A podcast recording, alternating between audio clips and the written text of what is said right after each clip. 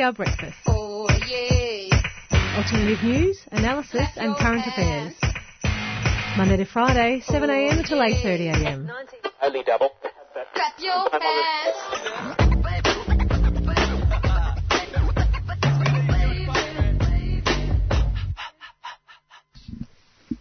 Good morning and welcome to 3CR Thursday Breakfast on the 7th of December 2017. Good morning, Shares. Good morning, Grace. Good morning, guys. Oh, good morning, Dean and Grace.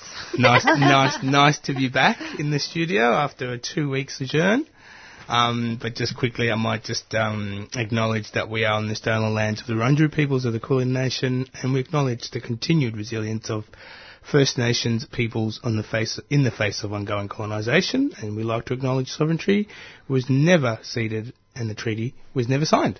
And this is Thursday Breakfast. What's on the show today? Um, so first up, we're going to talk to Sophia Tipping, who works um, at La Trobe University as a research assistant, and going to be talking about a project she's doing, um, looking at people with intellectual disabilities and how they vote, and trying to get them more engaged in the political system. And at 7.30, um, um, I'll be speaking to the CEO of Presentation Studio, Emma Bannister, and it's really, um, uh, well, not that we've got the problem, but it's about, uh, I guess, getting over public speaking. Uh, and she's written a book I about still, that. have, I still have that problem. I think. yeah, well, I mean, you're, you're here. not even in it's not like you're Yeah. in bed. That's right. But It's a- I'm not it's a speaking to public a huge of three. uh, audience of like, you know, a whole auditorium of We just can't see them. There's Yeah. heaps of people out there listening. Yeah, So, you know. yeah, and you know the old adage, imagine them naked, can still work even though we can't really see them. Oh, no, that's terrible. Um, at 7.45, we're going to talk to Chris Bigby, who's the director of the Living with Disability Centre at La Trobe University. We're going to be talking about the NDIS, um, how it came about, and what are some of the problems with rolling it out. Um, and then at 8.10, uh, we have Keenan Muir coming in, um, and he's a senior project manager at the Koori Youth Centre. Um, and he's going to be talking about an upcoming exhibition, or I think it's actually uh, uh, on now, uh, called Mar- Marambik um, at the Melbourne Museum, looking at Aboriginal identity in the modern world.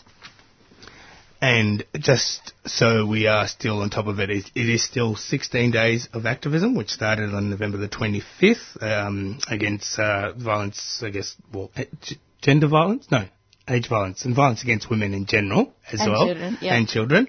Um, and on December the 10th, which is Sunday, is International Human Rights Day. And that's when it, it concludes. So I'll talk a little bit about a project that uh, Geek Girl is working on, which is called um, she Makes Change, so hashtag She Makes Change, which is, I guess, a one day power session on, coming on Saturday. And we're meant to get somebody from Geek Girl Academy, but we haven't been able to. Um, but, you know, we'll uh, push on.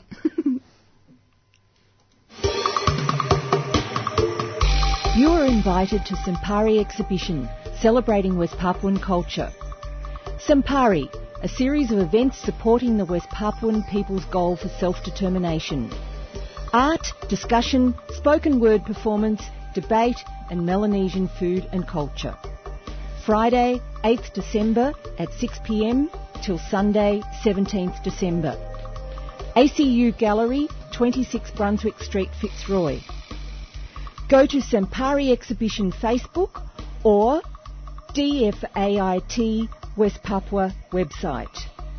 Sampari, brought to you by Federal Republic of West Papua Women's Office, a 3CR supporter.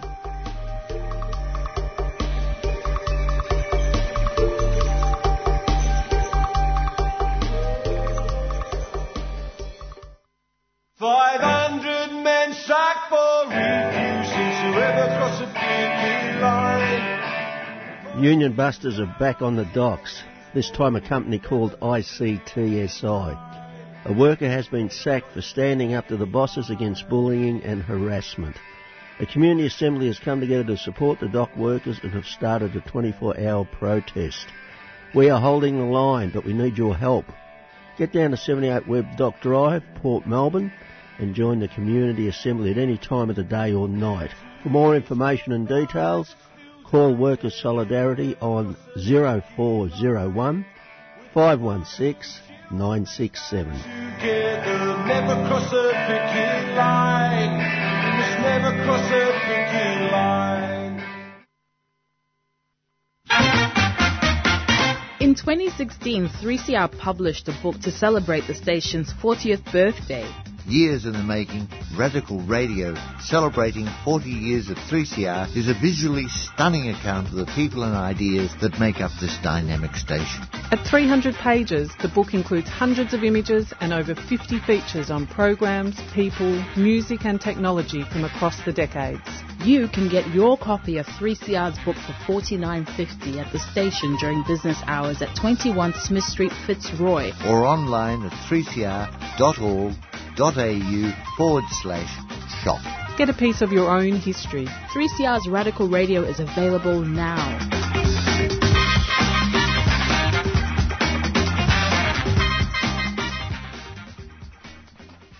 Uh, we're back. It's good that our show is um, got the full team again. I was just uh, mentioning to Grace here in the studio that um, unfortunately I missed the all the action that uh, involved our well not our man but that involved Milo Yiannopoulos. Um, and so I wake up this morning and reading that. Uh, apart from everything else, his promoters and himself will be billed at least $50,000 by Victoria Police for the protests that took place. Um, it's great. Yeah, yeah. yeah I'm but, just uh, like, this is awesome. Is it is it me or was I hearing the news reports that the left wing protesters are just troublemakers or pests? I think that's been a discourse in the media for a really long time. For years. Yeah, and I think it's really problematic, kind of equating um, people who are fascist and at like proud of being a fascist with people that are standing up and trying to counter that and have a position of no platform and trying to stop people um, from spouting this racist stuff. And also the people that are there that are on the side of the fascists, that are fascists, are actually really violent and, you know, are causing a lot of the trouble on those demonstrations. But also, if they feel like they have power in the streets, they're going to be inflicting violence on a lot of other people at different points in time as well, which is also why the rallies are there trying to stop it. Mm.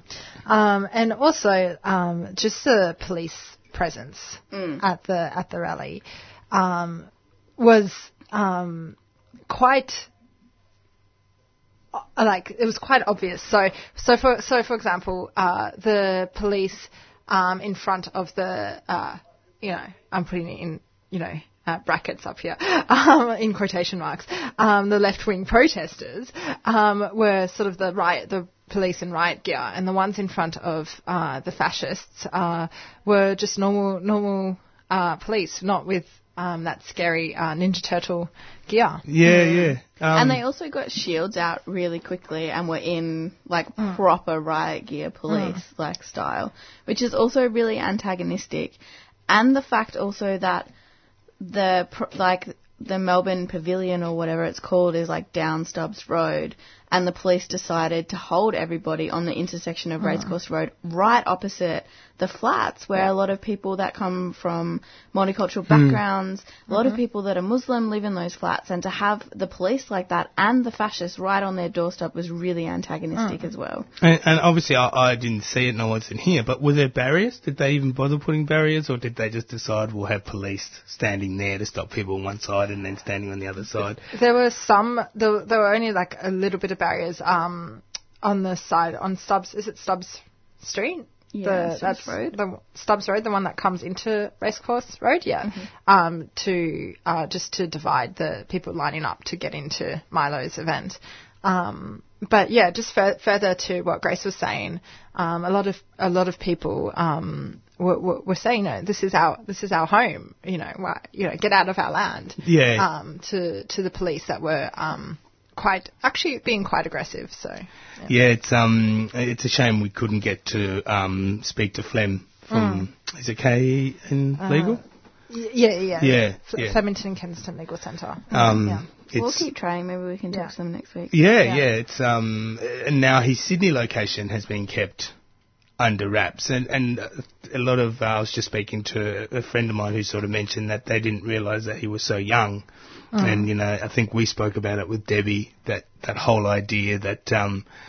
I don't know. It, that, is it somebody who wants their 15 minutes of fame? Do they really? Does he really believe what he's saying, or is he just trying to get a reaction and Mm. maybe become the next Kim Kardashian? Also, like what he says, it's just not that intelligent. It's not that great. It's Oh, it's kind you of know. like you know, kind of boring. You It's know, like I- I- picketing the like- Moreland City yeah. Council every day. They have their every time they have their meeting. It's Yeah. you know it's a bit strange, but um, yeah, some people have their um, their own agenda, I guess. Yeah. Mhm. Um, but I think we've got our next guest ready. We'll maybe go to a few community announcements and uh, get Sophia on. The Solidarity and Defence Fund is a democratically controlled fund that materially supports activists who are facing legal sanctions or other problems due to their stand against injustice and oppression. All contributors who pledge at least $5 a month can take part in collectively making decisions about how the fund is used. Your contributions support and grow movements for social justice and defend activists in the fight for a better world. For more information or to join, go to patreon.com forward slash solidarity defense fund. That's P-A-T-R-E-O-N dot com forward slash solidarity defense fund. A 3CR supporter. Join us to mark 100 years since the serenading of Adela Pankhurst, imprisoned at Pentridge for her anti-war activities. Serenading Adela, a street opera, recreates the summer night when hundreds of supporters sang socialist songs and cooed over the prison walls. Come along to Pentridge on Sunday the 7th of January or catch our December preview. It's all free. For details, search Serenading Adela or email serenadingadela at gmail.com. A 3CR supporter.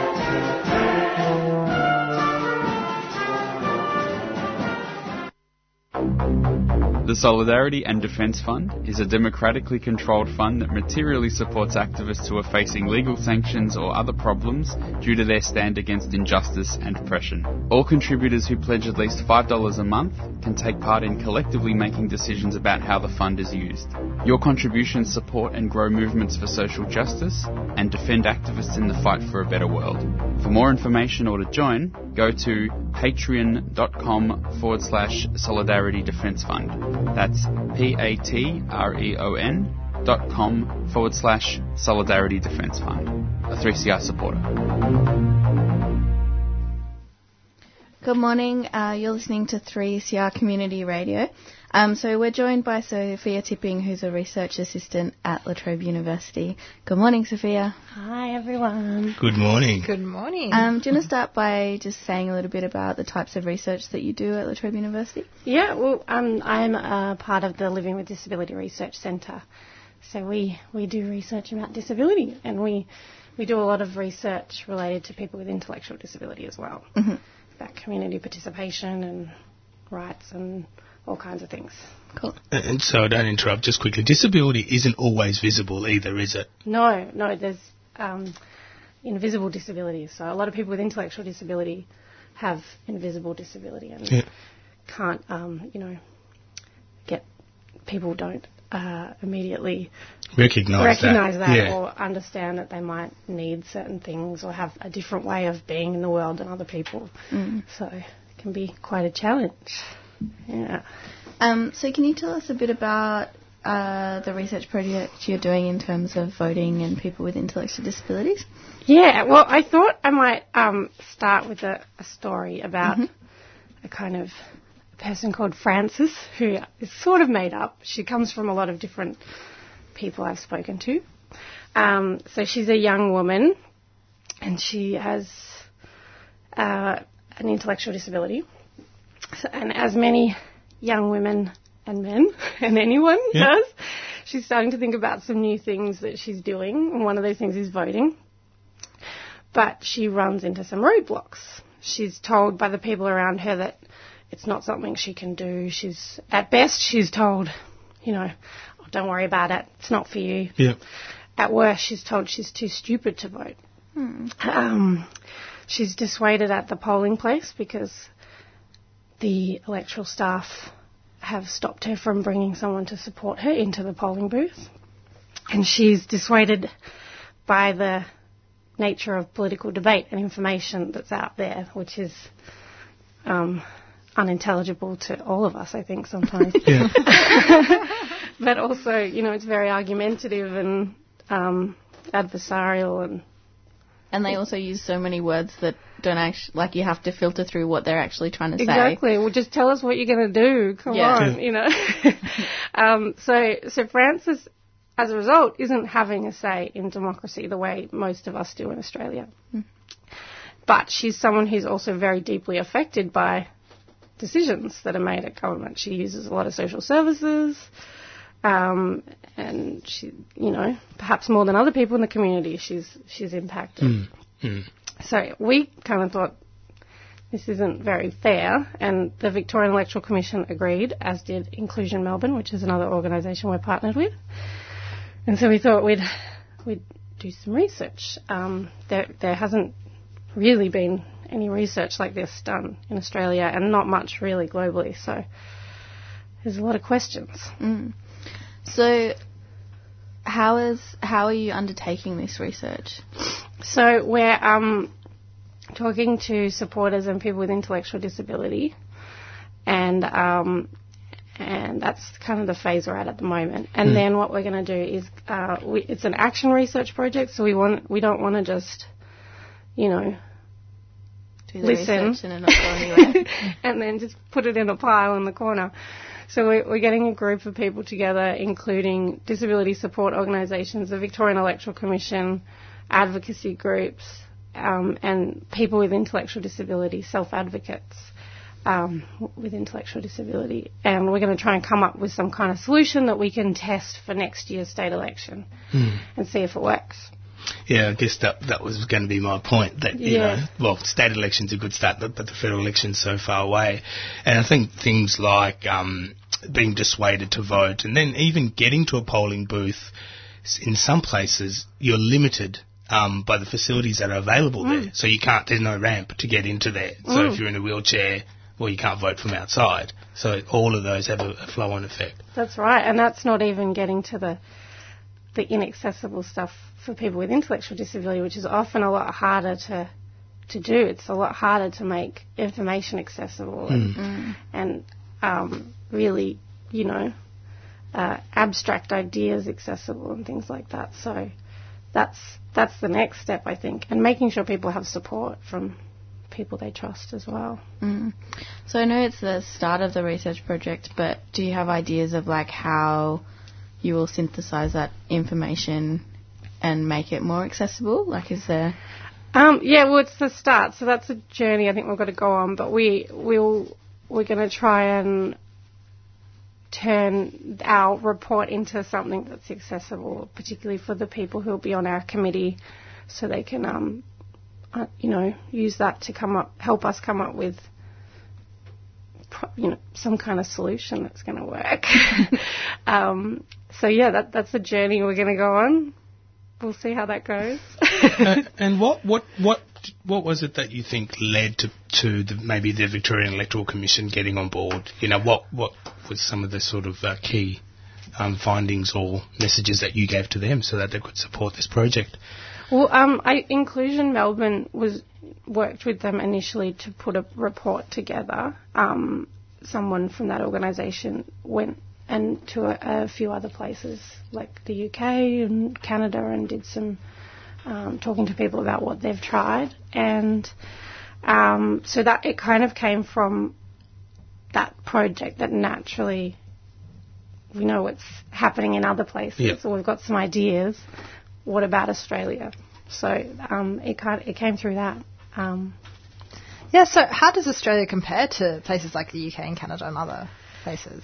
Well, we don't we don't really know because um, there hasn't really been any research. There's a lot of stories. Like anyone who's talked about this or thought about this in the field knows that people don't vote as often as other people, but there's no research. There's no numbers, so we don't know. That's a part of what we're trying to gather.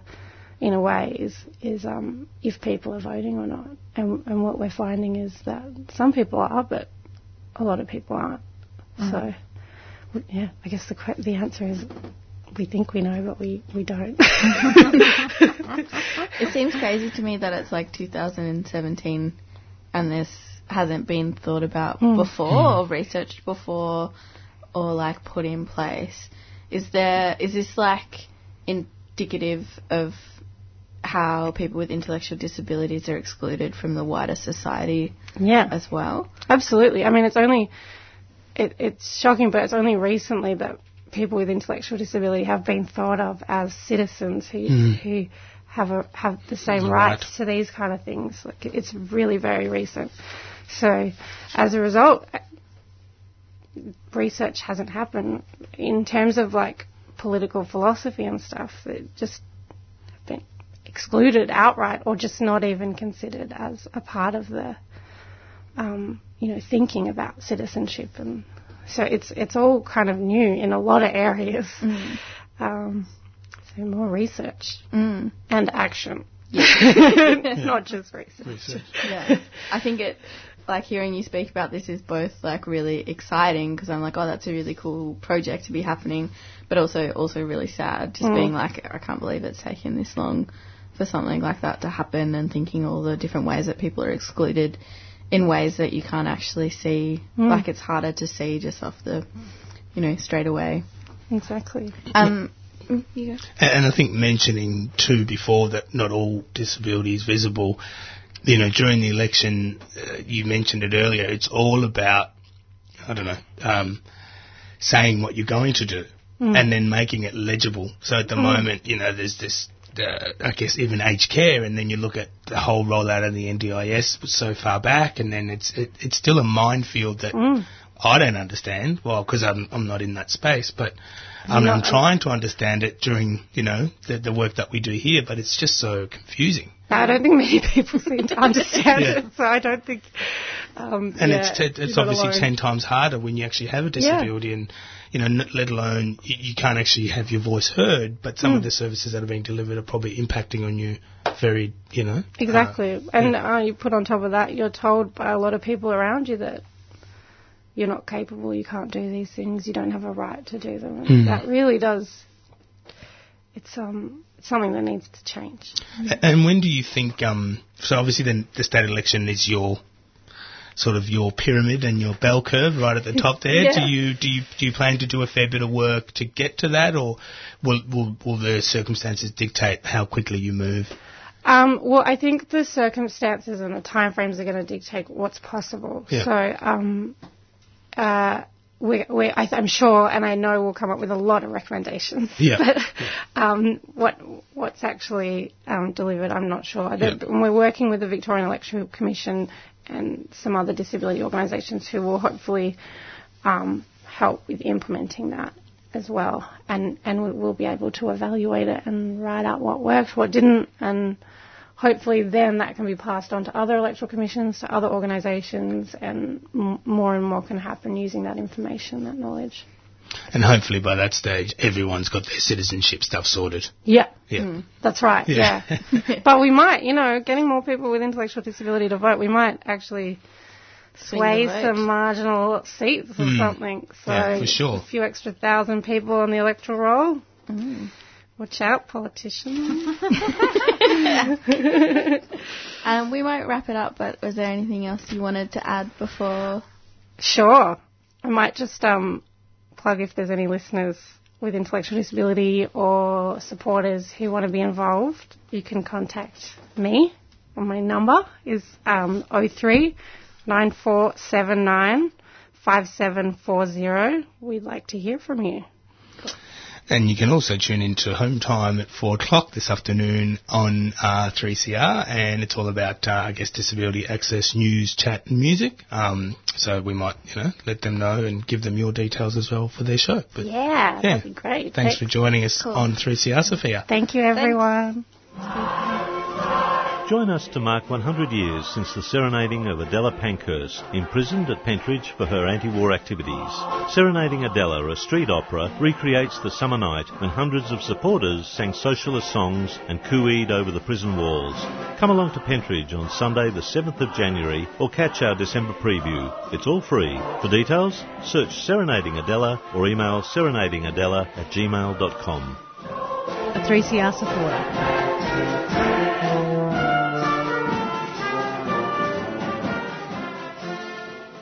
Five hundred men sacked for refusing to ever cross a duty line. Union busters are back on the docks, this time a company called ICTSI.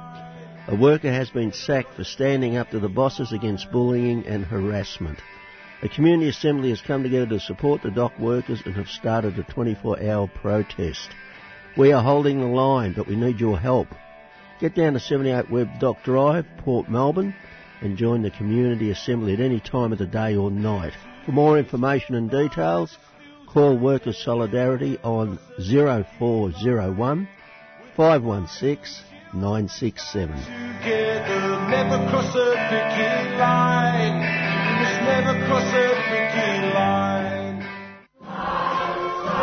Join us to mark 100 years since the serenading of Adela Pankhurst, imprisoned at Pentridge for her anti-war activities. Serenading Adela, a street opera, recreates the summer night when hundreds of supporters sang socialist songs and cooeyed over the prison walls. Come along to Pentridge on Sunday the 7th of January or catch our December preview. It's all free. For details, search Serenading Adela or email serenadingadela at gmail.com. A 3CR supporter.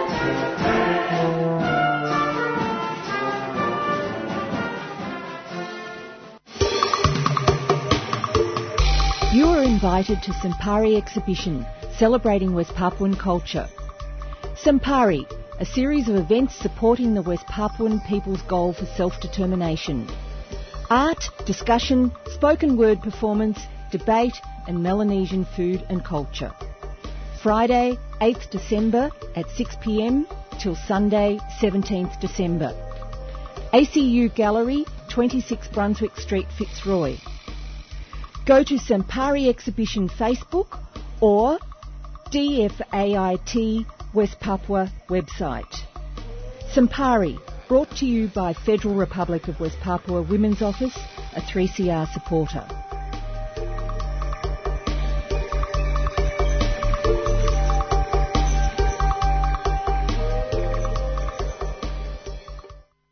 Are you aged over 65? The University of Melbourne is conducting interviews exploring how radio can impact well-being. Researchers will interview you for 60 minutes and in return you'll be given a $25 gift card. For more information, please visit cbf.com.au forward slash wellbeing. This research is proudly funded by the Community Broadcasting Foundation.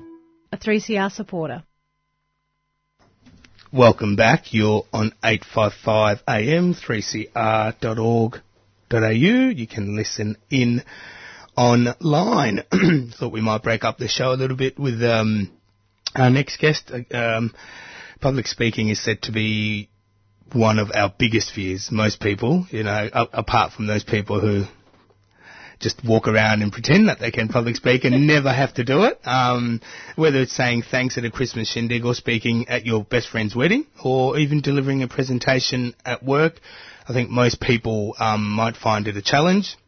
But to uh, talk to us a little bit more about um, getting over public speaking nerves, we were joined by the CEO of Presentation Studio, Emma Bannister. Good morning, Emma.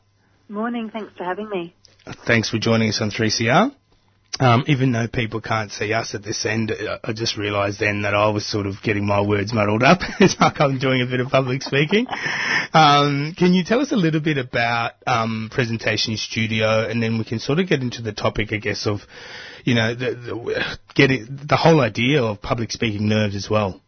Absolutely. Well, I founded Presentation Studio because I, as a graphic designer, I have always been very introverted. You know, I'm quite happy to sit behind my computer and not get out there and, and share my ideas. But as I saw how badly people were creating PowerPoints and really terrible company presentations, I really felt there was a need to a visualize that better and b be able to communicate more effectively. And it's something that businesses do all the time. We share all these presentations, but they nearly always miss their message and purpose and never really achieve anything. They just stand there and read off lists of slides. So um, that was why I started. I started to help people communicate better, and so now we help some of the biggest and some of the smallest companies around the world to communicate better through presentations. So that's been exciting. But what I learned on that journey was that I could prevent that real introverted fearful feeling that I have when I present by learning some small tricks. And, and I can tell you, I was one of the scaredest people, but, but I did find a way of overcoming that. And you sort of mentioned, um, you know, your your journey and the industry that you were in, which is probably a, an industry that, um, you know, um, maybe didn't have such a, a, large number of women a while back working in the technology area as well. Yeah, no, we, I mean it's uh, leading a company. There's there's not two women, and also the the technology side. We've had lots of support from companies like Apple and Microsoft to really embrace this and want people to use their software better. So that that's been really exciting to help us. And you mentioned that you were a self-confessed introvert yourself, um, and you've had to sort of step into the limelight. What what what was the main sort of change that you found when you that when you did your first public speaking engagement after realizing that uh, you had all of these worries?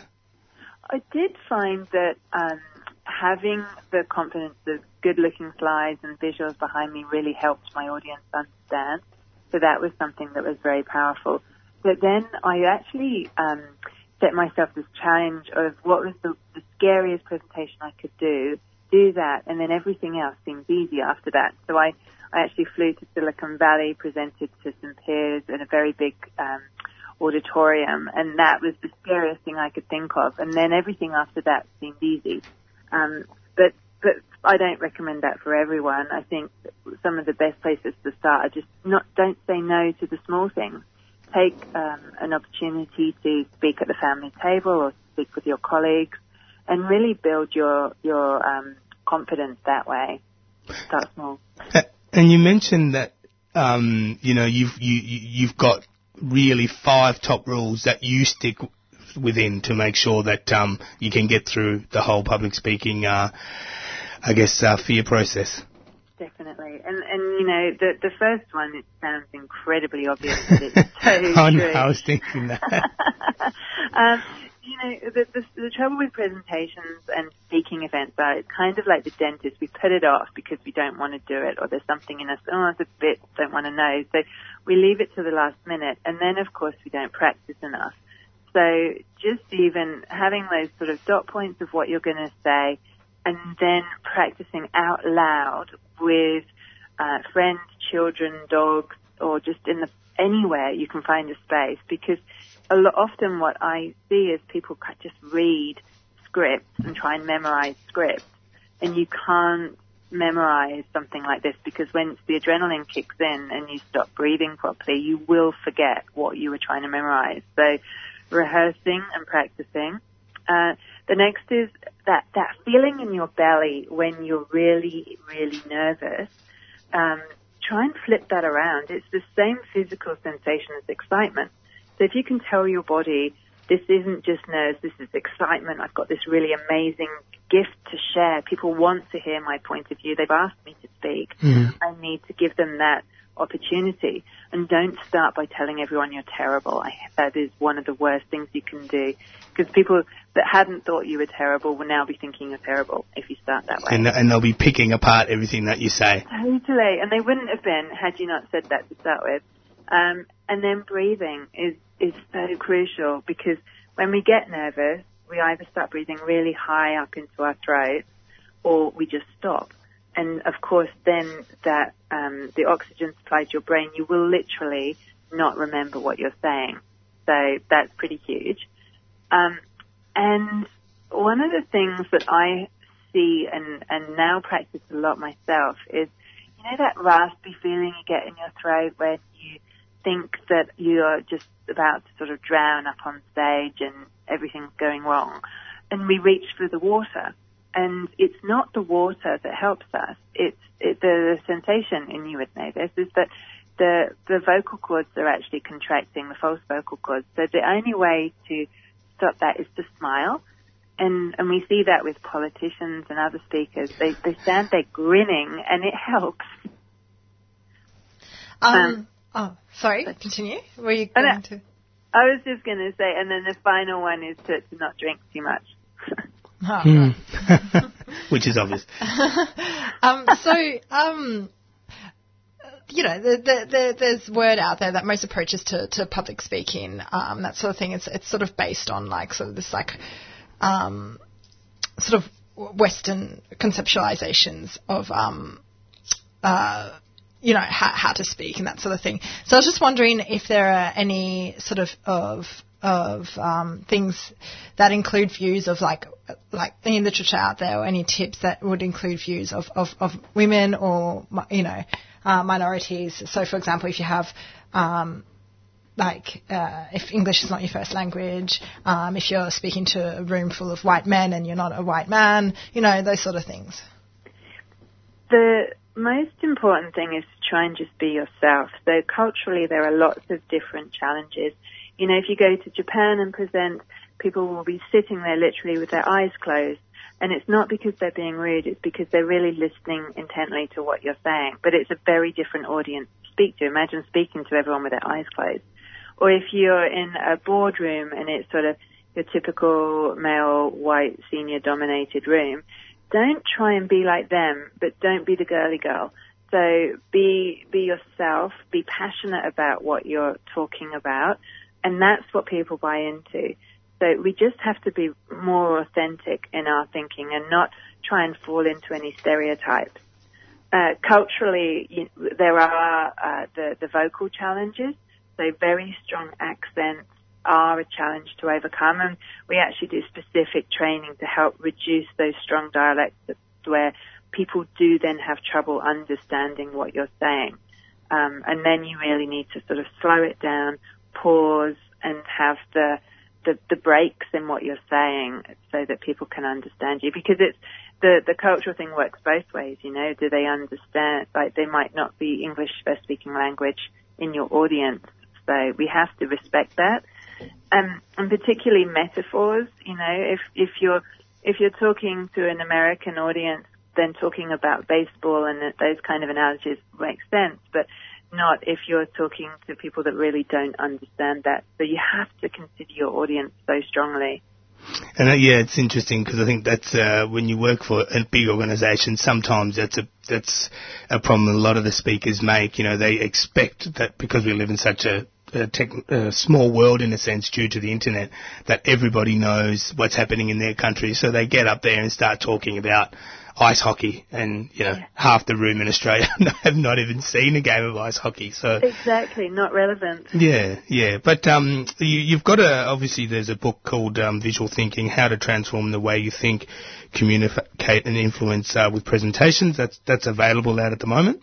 Yes, it is. So it's, my first book, and it's really that opportunity to give people a bit of a how-to guide so they can understand and create their own presentations as well as just thinking generally how to communicate and, and being able to share their information more effectively. It's uh, it's been a pleasure having you. We really appreciate that. It's interesting. Uh, just before I let you go, do you touch on things like mindfulness um, at all? Like um, I don't know. I guess uh, it, it, you you talk about it being your first book, and I'm thinking, well, if people are really really scared, there's a book that's just come out here called it's a kids book called Outsmarting Worry. So should they start with that first, so that they can, you know, work out a way to deal with that, turning that anxiety into excitement before they get to your book, or is it a, an easy read? Oh, it's very easy read. There's lots of pictures. But I, you know, I think that having a good headspace about it and really trying not to work out, work it up into a major drama doesn't, it's not the end of the world. You just, like, what's the worst that can happen? Mm. mm. Especially if they've got you in there because you're the expert in your field. Yeah, oh, exactly. Yeah. So take advantage of that. People want to hear from you and get that message out there. I mean, that, that, those little things are what will change the world. So get out there and just do it. It's the only way you get better. Thank you, Emma. We really appreciate you joining us on 3CR, and um, yeah, good luck with um, getting out there and teaching the world how to uh, public uh, uh, present. I guess. Thank you. Uh, it's, it's a big job. Thank you very much. Thanks for having me. Bye. Thanks. Bye. And that was Emma Bannister, the CEO of the Presentation Studio. I think it's um, I, I, didn't touch on that, but I think I was saying to you, you know, the world that we live in now, which is so focused on technology. Sometimes you drive past the school uh, at the end of school, and you'll see the, a group of four kids walking together, but they're on their phone. They're walking to the station together. Whereas when we were going to school, you just talked all the way home. You know, so the art of public speaking then it might lead to teaching people about the art of just communicating with people and listening more so than being able to present because you could just hold your phone up there and have a pre-record of yourself that you did the night before in front of your dog. That's your public speaking. This year, thousands of people seeking asylum will spend another holiday season incarcerated in offshore prison camps and Australian detention centres. Men, women, and children are separated from their families, living in horrendous conditions, and have no certainty of their future. Join the Asylum Seeker Resource Centre to let them know that they are not alone, and we hear their plea for safety. Sign the open letter to deliver a message of hope to people seeking asylum and refugees by Christmas. Visit addmyvoice.org.au, a 3CR supporter. Join us to mark 100 years since the serenading of Adela Pankhurst, imprisoned at Pentridge for her anti-war activities. Serenading Adela, a street opera, recreates the summer night when hundreds of supporters sang socialist songs and cooed over the prison walls. Come along to Pentridge on Sunday the 7th of January or catch our December preview. It's all free. For details, search Serenading Adela or email serenadingadela at gmail.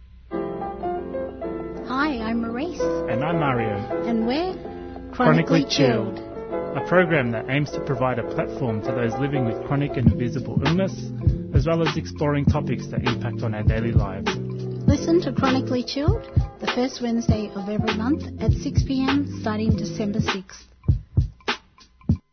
The Solidarity and Defence Fund is a democratically controlled fund that materially supports activists who are facing legal sanctions or other problems due to their stand against injustice and oppression. All contributors who pledge at least $5 a month can take part in collectively making decisions about how the fund is used.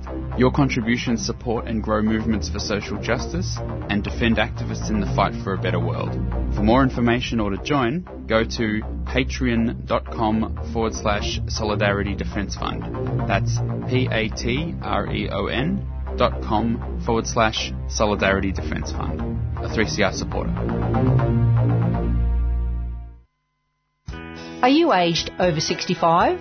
The University of Melbourne is conducting interviews exploring how radio can impact well-being. Researchers will interview you for 60 minutes and in return you'll be given a $25 gift card. For more information, please visit cbf.com.au forward slash wellbeing. This research is proudly funded by the Community Broadcasting Foundation. A 3CR supporter. You're listening to 3CR Community Breakfast. Um, up now, we're talked. Uh, we're joined by Christine Bigby, who's the director of Living with a Disability Research Centre at La Trobe University. Good morning, Chris. Hi. Good morning.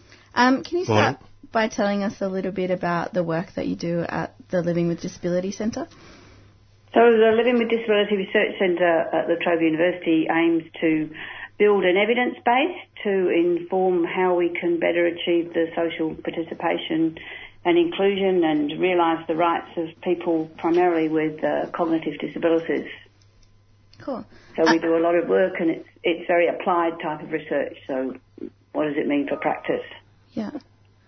Um, so I'm really interested in talking about the NDIS and kind of how that came about. Can you give us like a brief kind of outline of disability policy before the NDIS and how the NDIS was kind of chosen and then run with by government? That's an enormous question. A bit like that, isn't it? Just, just, just summarise it in 30 seconds. Yeah, yeah, yeah. Just yeah. Yeah. Take that and answer it how you will.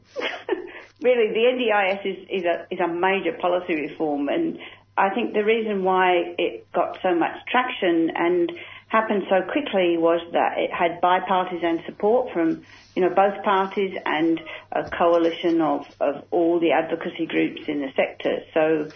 It was a, a consensus that there was something very wrong with the way in which we'd done disability policy up till then. On the books we had you know, quite good policy, quite forward-thinking policy um, that talked about rights and participation, but there'd been this big implementation gap, so there was no money actually that went with that policy, and there were long waiting lists. Um, people didn't have a right to a service even though they might be seen to be eligible.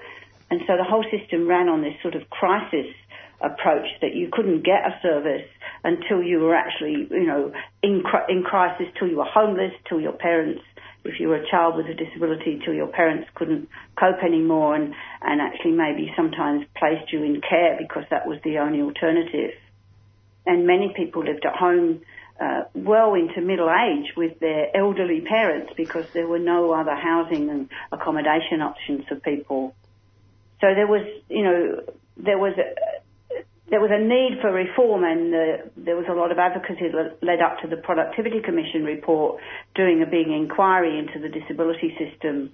And they, they uh, concluded that we needed to double the amount of expenditure in, in the system and that it was basically underfunded and unfair and fragmented.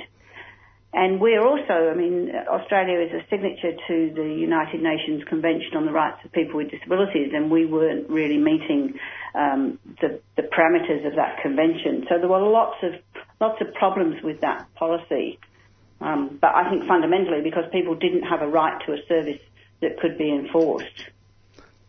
So what does that look like in practice that they don't have a right to a service? Like how was the decision of who got services made?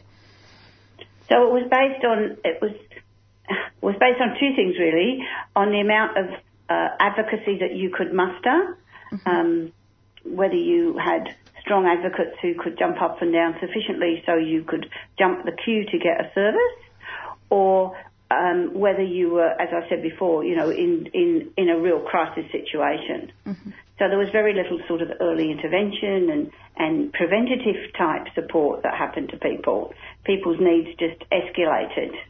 Yeah. Um, and that really was very traumatic for a lot of people who really had to leave home in very dreadful circumstances. Mm. So, with the NDIS, can you just touch a little bit on the theoretical underpinnings of why they chose an insurance scheme and what that kind of means? Well, the NDIS, um, it's like it's got two faces. So, on the on one face of it, it's going to double funding to disability support, and it will give um, about 460,000 people who are eligible participants an enforceable right to a service. Mm-hmm. Um, and if they don't uh, like the plan or the funding that they're allocated, they have the right to appeal that to the Administrative Appeals Tribunal and to the Federal Court. So that really gives people a sort of um, a, a, an enforceable right to something to support to enable them to participate in society. But on the other hand, it's really it's the progression of of the neoliberal reforms in the welfare state that we've seen happening over the last sort of 20, 20, 25 years, which is about bringing individualism to the fore uh, rather than collective provision, so individuals taking more responsibility um, because they'll be allocated, they'll become consumers, so they'll be allocated an individualised package of, of money that they have to spend on particular things and then they'll be able to exercise choice and control, but they'll have to organise finding those services. Um, and as consumers, they'll have to exercise that sort of judgment. And the other side of it is that it's also about marketisation. So that the biggest reform for the disability service system and for services is that they won't have a block funding anymore. They'll be reliant on every single customer coming through the door with their bundle of money, which will be a very uncertain future for some of those organisations. Mm. Um, and it also assumes that people can be really good consumers and can judge quality and know exactly what they want and that there's lots of services out there to choose from.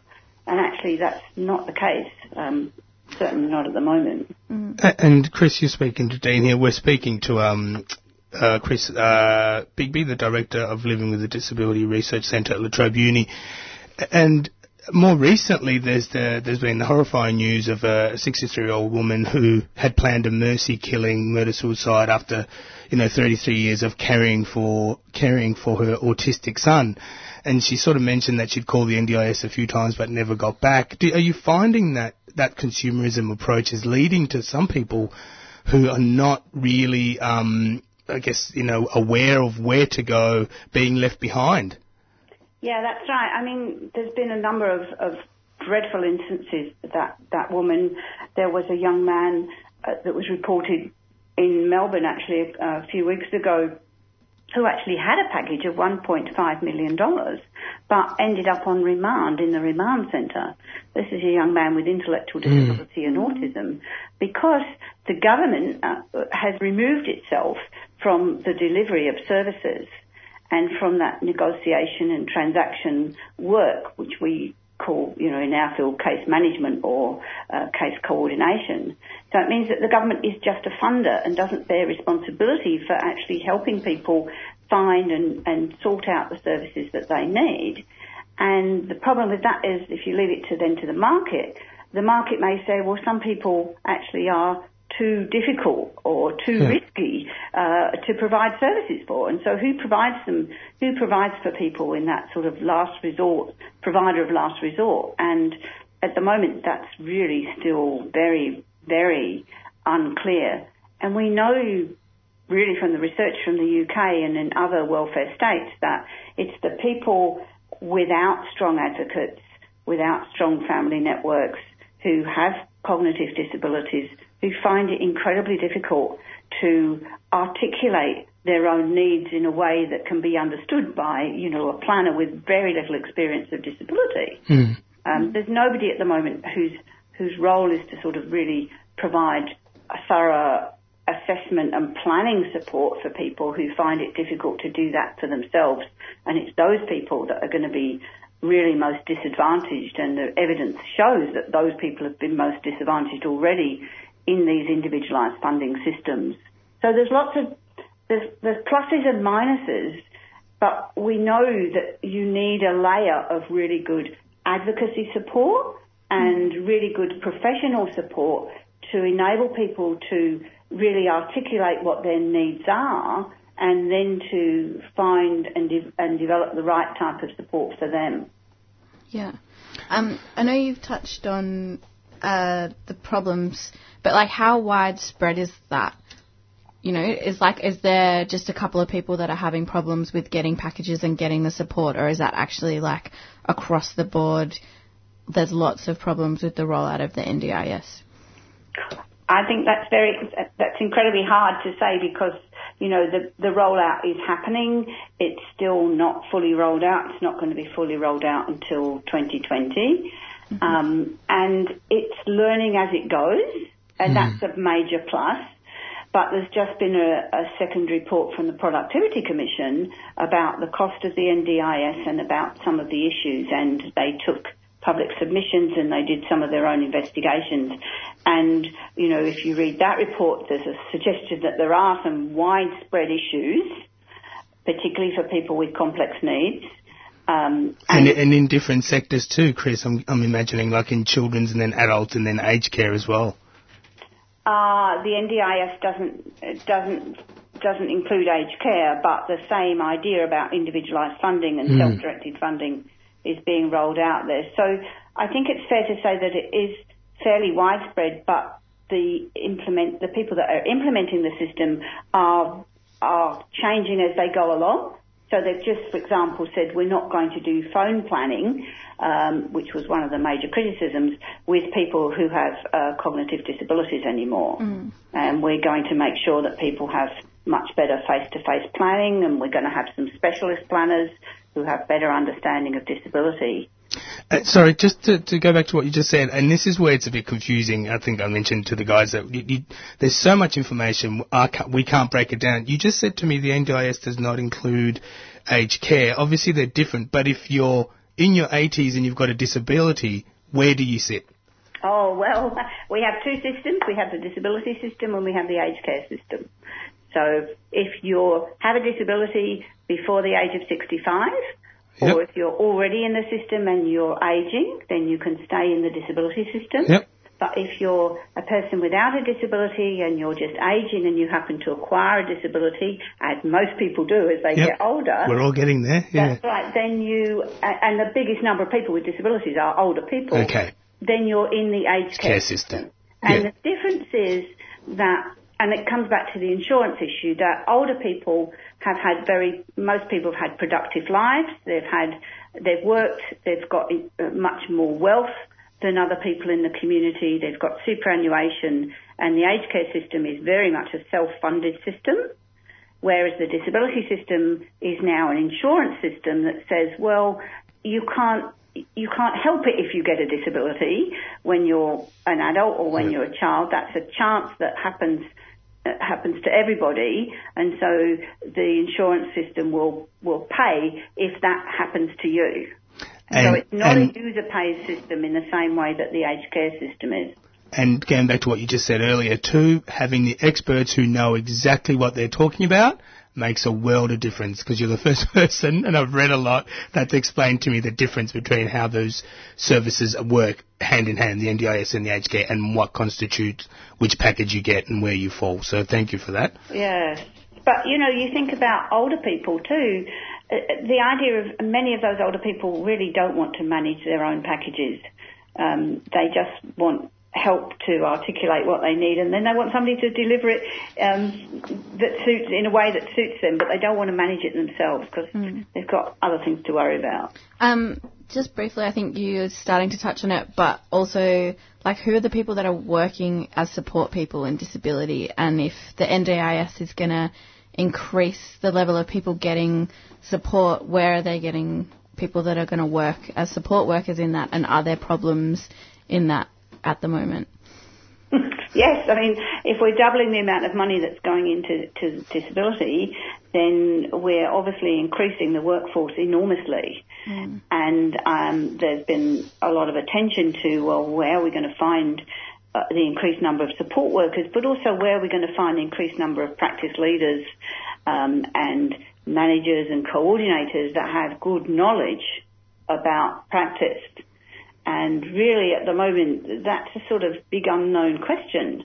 Um, many uh, smaller organisations, particularly in rural areas, um, I'm on the board of an organisation in Bendigo, and, and they've said, well, we can't we can't expand anymore because we won't be able to get skilled workers. Mm. So there's a danger that the sort of reforms will stall because they can't get good workers, or that the quality will go down. Um, and there's also been concern about the pricing. So it's not really a market because the price is fixed by the NDIS. And if you don't have good training built, training funding built into that and good supervision and practice leadership, then again the quality will go down. So the whole workforce issue is an enormous sort of question that's getting a lot of attention, but it's not clear. Searches are anonymous. Plus, there are no data fees if you're on the Telstra network. No shame, just ask Izzy. That's A-S-K-I...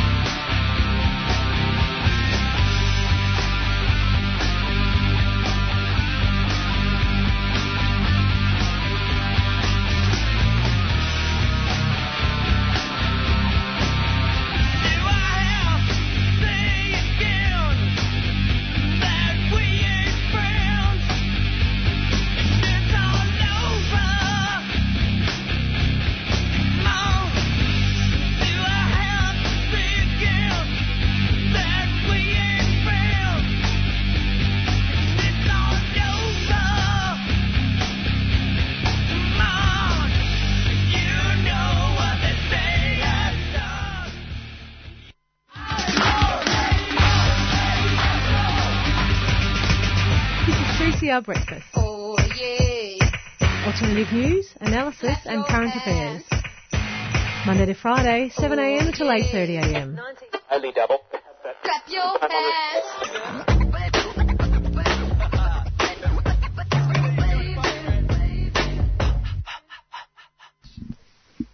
Good morning and welcome to 3CR Thursday Breakfast on the 7th of December 2017. Good morning, Shares. Good morning, Grace. Good morning, morning, guys. Oh, good morning, Dean and Grace. Nice, nice, nice to be back in the studio after a two-week sojourn. Um, but just quickly, I might just um, acknowledge that we are on the stolen lands of the Wurundjeri peoples of the Kulin Nation, and we acknowledge the continued resilience of First Nations peoples on the face, in the face of ongoing colonisation, and we like to acknowledge sovereignty was never ceded and the treaty was never signed. And this is Thursday Breakfast. What's on the show today? Um, so first up, we're going to talk to Sophia Tipping, who works um, at La Trobe University as a research assistant, and going to be talking about a project she's doing, um, looking at people with intellectual disabilities and how they vote, and trying to get them more engaged in the political system. And at 7.30, um, I'll be speaking to the CEO of Presentation Studio, Emma Bannister, and it's really, um, uh, well, not that we've got the problem, but it's about, uh, I guess, getting over public speaking. Uh, and she's written a book I about still, that. have, I still have that problem. I think. Yeah, well, I mean, you're, you're We're here. not even in it's not like you're Yeah. in bed. That's right. But It's- I'm not it's a speaking to public a huge of three. uh, audience of like, you know, a whole auditorium. Of We just can't see them. There's Yeah. heaps of people out there listening. Yeah, but, you know. yeah, and you know the old adage, imagine them naked, can still work even though we can't really see them. Um, at 7.45, we're going to talk to Chris Bigby, who's the director of the Living with Disability Centre at La Trobe University. We're going to be talking about the NDIS, um, how it came about, and what are some of the problems with rolling it out. Um, and then at 8.10, uh, we have Keenan Muir coming in, um, and he's a senior project manager at the Koori Youth Centre. Um, and he's going to be talking about an upcoming exhibition, or I think it's actually uh, uh, on now, uh, called Mar- Marambik um, at the Melbourne Museum, looking at Aboriginal identity in the modern world.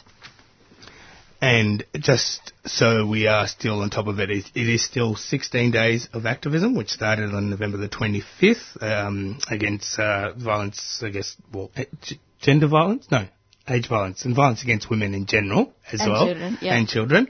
Um, and on December the 10th, which is Sunday, is International Human Rights Day. And that's when it, it concludes. So I'll talk a little bit about a project that uh, Geek Girl is working on, which is called um, she Makes Change, so hashtag She Makes Change, which is, I guess, a one day power session o- coming on Saturday. And we're meant to get somebody from Geek Girl Academy, but we haven't been able to. Um, but, you know, we'll uh, push on.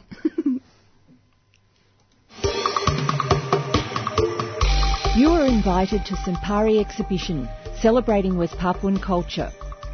Sampari, a series of events supporting the West Papuan people's goal for self-determination. Art, discussion, spoken word performance, debate and Melanesian food and culture. Friday, 8th December at 6pm till Sunday, 17th December. ACU Gallery, 26 Brunswick Street, Fitzroy. Go to Sampari Exhibition Facebook or DFAIT West Papua website. Sampari, brought to you by Federal Republic of West Papua Women's Office, a 3CR supporter.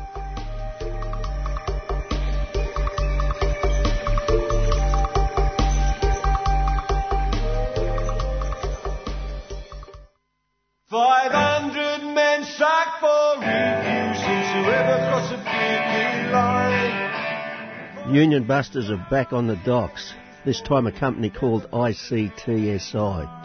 A worker has been sacked for standing up to the bosses against bullying and harassment. A community assembly has come together to support the dock workers and have started a 24 hour protest. We are holding the line, but we need your help. Get down to 78 Webb Dock Drive, Port Melbourne, and join the community assembly at any time of the day or night. For more information and details, call Workers Solidarity on 0401 516 967. Together, never cross a picket line. cross a picket line. In 2016, 3CR published a book to celebrate the station's 40th birthday. Years in the making, Radical Radio, celebrating 40 years of 3CR, is a visually stunning account of the people and ideas that make up this dynamic station. At 300 pages, the book includes hundreds of images and over 50 features on programs, people, music and technology from across the decades. You can get your copy of 3CR's book for $49.50 at the station during business hours at 21 Smith Street, Fitzroy. Or online at 3cr.org.au forward slash shop. Get a piece of your own history. 3CR's Radical Radio is available now.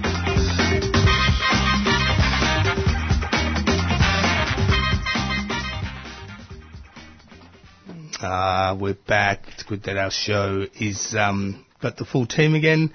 I was just uh, mentioning to Grace here in the studio that um, unfortunately I missed the all the action that uh, involved our well not our man but that involved Milo Yiannopoulos. Um, and so I wake up this morning and reading that. Uh, apart from everything else, his promoters and himself will be billed at least $50,000 by Victoria Police for the protests that took place. Um, It's great. Yeah, yeah. I'm but, just uh, like, this is awesome. Is it is it me or was I hearing the news reports that the left wing protesters are just troublemakers or pests? I think that's been a discourse in the media for a really long time. For years. Yeah, and I think it's really problematic, kind of equating um, people who are fascist and at like proud of being a fascist with people that are standing up and trying to counter that and have a position of no platform and trying to stop people um, from spouting this racist stuff. And also the people that are there that are on the side of the fascists that are fascists are Hmm. actually really violent and you know, are causing a lot of the trouble on those demonstrations, but also if they feel like they have power in the streets, they're going to be inflicting violence on a lot of other people at different points in time as well, which is also why the rallies are there trying to stop it. Mm. Um, and also, um, just the police presence at the at the rally um, was um, quite like it was quite obvious. So so for so for example, uh, the police um, in front of the uh, you know I'm putting it in you know. Uh, brackets up here, um, in quotation marks. Um, the left-wing protesters um, were sort of the riot, the police in riot gear, and the ones in front of uh, the fascists uh, were just normal, normal uh, police, not with um, that scary uh, Ninja Turtle gear. Yeah, yeah. Um, and they also got shields out really quickly and were in like Mm. proper riot gear police like style, which is also really antagonistic. And the fact also that the pr- like the Melbourne Pavilion or whatever it's called is like down Stubbs Road, and the police decided to hold everybody on the intersection of Mm. Racecourse Road, right opposite the flats, where a lot of people that come from multicultural Hmm. backgrounds, a lot of Mhm. people that are Muslim live in those flats, and to have the police like that and the fascists right on their doorstep was really antagonistic Mm. as well. and, and obviously I, I didn't see it and I wasn't here, but were there barriers? Did they even bother putting barriers or did they just decide we'll have police standing there to stop people on one side and then standing on the other side? There were some. There, there were only like a little bit of barriers um, on the side on Stubbs. Is it Stubbs Street? Yeah, the, Stubbs that's Road. The Stubbs Road, the one that comes into Racecourse Road, yeah. Mm-hmm. Um, to uh, just to divide the people lining up to get into Milo's event. Um, but yeah, just fur- further to what Grace was saying, um, a lot of a lot of people um, were, were, were saying, no, this is our this is our home. You know, why, you know, get out of our land. Yeah. Um, to to the police that were um, quite actually being quite aggressive. So Yeah, it's um, it's a shame we couldn't get to um, speak to Flem from is it KE and Uh, legal? y- yeah, yeah, Yeah, Fle- yeah. Flemington and Kensington Legal Centre. Um, yeah. We'll keep trying. Maybe we can talk Yeah. to them next week. Yeah, yeah, it's um, and now his Sydney location has been kept under wraps, and and a lot of uh, I was just speaking to a friend of mine who sort of mentioned that they didn't realise that he was so young, Mm. and you know I think we spoke about it with Debbie that that whole idea that um. I don't know. It, that, is it somebody who wants their 15 minutes of fame? Do they really? Does he really believe what he's saying, or is he just trying to get a reaction and Mm. maybe become the next Kim Kardashian? Also, like what he says, it's just not that intelligent. It's not that great. It's Oh, like, it's kind you of know. like you know, kind of boring. You know, it's like I- I- picketing the like- Moreland City yeah. Council every day. They have their every time they have their meeting. It's Yeah. you know it's a bit strange, but um, yeah, some people have their um, their own agenda, I guess. Yeah. Mhm. Um, but I think we've got our next guest ready. We'll maybe go to a few community announcements and uh, get Sophia on. The Solidarity and Defence Fund is a democratically controlled fund that materially supports activists who are facing legal sanctions or other problems due to their stand against injustice and oppression. All contributors who pledge at least $5 a month can take part in collectively making decisions about how the fund is used. Your contributions support and grow movements for social justice and defend activists in the fight for a better world. For more information or to join, go to patreon.com forward slash solidarity defense fund. That's P-A-T-R-E-O-N dot com forward slash solidarity defense fund. A 3CR supporter. Join us to mark 100 years since the serenading of Adela Pankhurst, imprisoned at Pentridge for her anti-war activities. Serenading Adela, a street opera, recreates the summer night when hundreds of supporters sang socialist songs and cooed over the prison walls. Come along to Pentridge on Sunday the 7th of January or catch our December preview. It's all free. For details, search Serenading Adela or email serenadingadela at gmail.com. A 3CR supporter.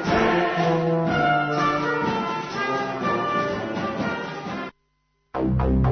The Solidarity and Defence Fund is a democratically controlled fund that materially supports activists who are facing legal sanctions or other problems due to their stand against injustice and oppression. All contributors who pledge at least $5 a month can take part in collectively making decisions about how the fund is used. Your contributions support and grow movements for social justice and defend activists in the fight for a better world. For more information or to join, go to patreon.com forward slash solidarity defense fund. That's P-A-T-R-E-O-N dot com forward slash solidarity defense fund. A 3CR supporter. Good morning. Uh, you're listening to 3CR Community Radio. Um, so we're joined by Sophia Tipping, who's a research assistant at La Trobe University. Good morning, Sophia. Hi, everyone. Good morning. Good morning. Um, do you want to start by just saying a little bit about the types of research that you do at La Trobe University? Yeah, well, um, I'm a part of the Living with Disability Research Centre. So we, we do research about disability and we, we do a lot of research related to people with intellectual disability as well. Mhm. About community participation and rights and all kinds of things. Cool. And and so, don't interrupt. Just quickly, disability isn't always visible either, is it? No, no, there's um, invisible disabilities. So a lot of people with intellectual disability have invisible disability and Yeah. can't, um, you know, get people don't uh, immediately Recognise recognize that. that, Yeah. or understand that they might need certain things or have a different way of being in the world than other people. Mm. So it can be quite a challenge. Yeah. Um, so can you tell us a bit about uh, the research project you're doing in terms of voting and people with intellectual disabilities? Yeah, well, I thought I might um, start with a, a story about a kind of person called Frances, who is sort of made up. She comes from a lot of different people I've spoken to. Um, so she's a young woman, and she has uh, an intellectual disability. So, and as many young women and men and anyone Yeah. does, she's starting to think about some new things that she's doing, and one of those things is voting. But she runs into some roadblocks. She's told by the people around her that it's not something she can do. She's at best she's told, you know, oh, don't worry about it. It's not for you. Yeah. At worst, she's told she's too stupid to vote. Um, she's dissuaded at the polling place because the electoral staff have stopped her from bringing someone to support her into the polling booth. And she's dissuaded by the nature of political debate and information that's out there, which is um, unintelligible to all of us, I think, sometimes. but also, you know, it's very argumentative and um, adversarial and. And they also use so many words that don't actually, like you have to filter through what they're actually trying to say. Exactly. Well, just tell us what you're going to do. Come Yeah. on, you know. um, so, so Frances, as a result, isn't having a say in democracy the way most of us do in Australia. Mm. But she's someone who's also very deeply affected by decisions that are made at government. She uses a lot of social services. Um, and she, you know, perhaps more than other people in the community, she's she's impacted. Mm. Mm. So we kind of thought this isn't very fair, and the Victorian Electoral Commission agreed, as did Inclusion Melbourne, which is another organisation we're partnered with. And so we thought we'd we'd do some research. Um, there there hasn't really been any research like this done in Australia, and not much really globally. So there's a lot of questions. Mm. So, how is how are you undertaking this research? So we're um, talking to supporters and people with intellectual disability, and um, and that's kind of the phase we're at at the moment. And Mm. then what we're going to do is uh, we, it's an action research project, so we want we don't want to just you know Do the listen research and not go anywhere. and then just put it in a pile in the corner. So we're, we're getting a group of people together, including disability support organisations, the Victorian Electoral Commission, advocacy groups, um, and people with intellectual disability, self-advocates um, with intellectual disability. And we're going to try and come up with some kind of solution that we can test for next year's state election Mm. and see if it works. Yeah, I guess that that was going to be my point. That you Yeah. know, well, state election's a good start, but, but the federal election's so far away, and I think things like um, being dissuaded to vote, and then even getting to a polling booth, in some places you're limited. Um, by the facilities that are available Mm. there, so you can't. There's no ramp to get into there. So Mm. if you're in a wheelchair, well, you can't vote from outside. So all of those have a, a flow-on effect. That's right, and that's not even getting to the the inaccessible stuff for people with intellectual disability, which is often a lot harder to to do. It's a lot harder to make information accessible and, Mm. and um, really, you know, uh, abstract ideas accessible and things like that. So that's that's the next step, I think, and making sure people have support from people they trust as well. Mm. So I know it's the start of the research project, but do you have ideas of like how you will synthesize that information and make it more accessible? Like, is there? Um, yeah, well, it's the start, so that's a journey I think we've got to go on. But we will we're going to try and turn our report into something that's accessible, particularly for the people who will be on our committee, so they can, um, uh, you know, use that to come up, help us come up with, you know, some kind of solution that's going to work. um, so yeah, that that's the journey we're going to go on. We'll see how that goes. Uh, and what, what, what, what was it that you think led to, to the, maybe the Victorian Electoral Commission getting on board? You know, what, what was some of the sort of uh, key um, findings or messages that you gave to them so that they could support this project? Well, um, I, Inclusion Melbourne was worked with them initially to put a report together. Um, someone from that organisation went and to a, a few other places like the UK and Canada and did some um, talking to people about what they've tried, and um, so that it kind of came from that project that naturally we know what's happening in other places, Yeah. so we've got some ideas. What about Australia? So um, it kind it came through that. Um, Yeah, so how does Australia compare to places like the UK and Canada and other places? Well, we don't we don't really know because um, there hasn't really been any research. There's a lot of stories. Like anyone who's talked about this or thought about this in the field knows that people don't vote as often as other people, but there's no research. There's no numbers, so we don't know. That's a part of what we're trying to gather. In a way, is is um, if people are voting or not, and and what we're finding is that some people are, but a lot of people aren't. Mm. So, yeah, I guess the the answer is we think we know, but we, we don't. It seems crazy to me that it's like 2017 and this hasn't been thought about Mm. before or researched before or like put in place. Is there is this like indicative of how people with intellectual disabilities are excluded from the wider society Yeah. as well. Absolutely. I mean, it's only it, it's shocking, but it's only recently that people with intellectual disability have been thought of as citizens who Mm. who have a, have the same Right. rights to these kind of things. Like it's really very recent. So, as a result, research hasn't happened in terms of like political philosophy and stuff. That just have been excluded outright, or just not even considered as a part of the um, you know, thinking about citizenship, and so it's it's all kind of new in a lot of areas. Um, so more research Mm. and action. Yeah. not just research. yeah. I think it, like hearing you speak about this is both like really exciting because I'm like, oh, that's a really cool project to be happening, but also also really sad, just Mm. being like, I can't believe it's taken this long for something like that to happen, and thinking all the different ways that people are excluded in ways that you can't actually see. Mm. Like it's harder to see just off the, you know, straight away. Exactly. Um, you go. And and I think mentioning too before that not all disability is visible. You know, during the election, uh, you mentioned it earlier. It's all about, I don't know, um, saying what you're going to do Mm. and then making it legible. So at the Mm. moment, you know, there's this, uh, I guess, even aged care, and then you look at the whole rollout of the NDIS was so far back, and then it's it, it's still a minefield that Mm. I don't understand. Well, because I'm I'm not in that space, but um, No, I'm I'm- trying to understand it during you know the, the work that we do here, but it's just so confusing. I don't think many people seem to understand Yeah. it, so I don't think.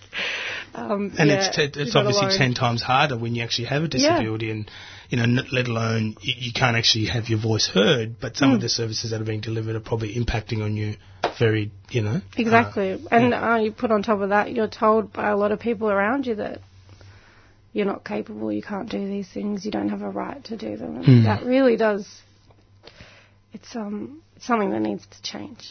And when do you think? Um, so obviously, then the state election is your sort of your pyramid and your bell curve right at the top there. Yeah. Do you do you do you plan to do a fair bit of work to get to that, or will will, will the circumstances dictate how quickly you move?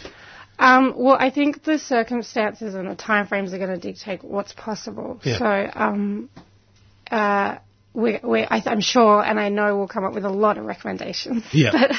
But um, what what's actually um, delivered, I'm not sure. The- We're working with the Victorian Electoral Commission and some other disability organisations who will hopefully um, help with implementing that as well, and and we- we'll be able to evaluate it and write out what worked, what didn't, and hopefully then that can be passed on to other electoral commissions, to other organisations, and m- more and more can happen using that information, that knowledge.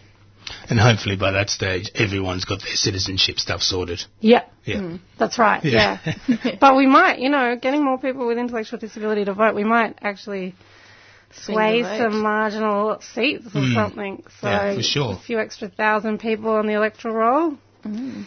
Watch out, politicians. um, we might wrap it up, but was there anything else you wanted to add before? Sure. I might just um, plug if there's any listeners with intellectual disability or supporters who want to be involved, you can contact me. My number is um, 03 9479 5740. We'd like to hear from you. And you can also tune into Home Time at 4 o'clock this afternoon on uh, 3CR, and it's all about, uh, I guess, disability access news, chat, and music. Um, so we might, you know, let them know and give them your details as well for their show. But Yeah, that'd be great. thanks for joining us Cool. on 3CR, Sophia. Thank you, everyone. Join us to mark 100 years since the serenading of Adela Pankhurst, imprisoned at Pentridge for her anti-war activities. Serenading Adela, a street opera, recreates the summer night when hundreds of supporters sang socialist songs and cooed over the prison walls. Come along to Pentridge on Sunday the 7th of January or catch our December preview. It's all free. For details, search Serenading Adela or email serenadingadela at gmail.com. A 3CR supporter.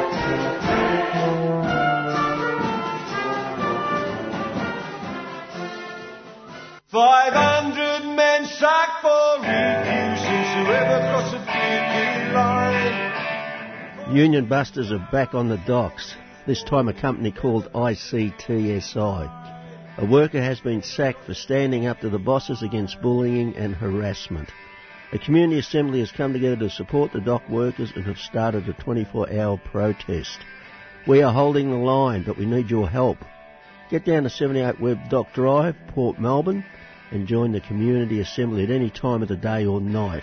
For more information and details, call Workers Solidarity on 0401 516 967. Together,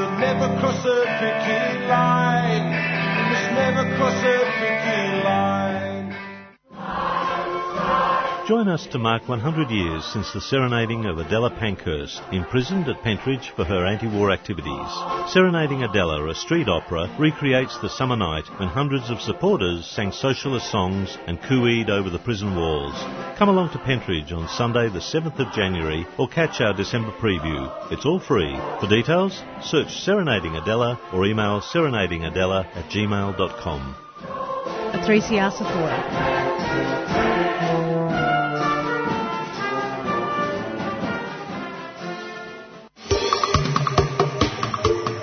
You are invited to Sampari exhibition celebrating West Papuan culture.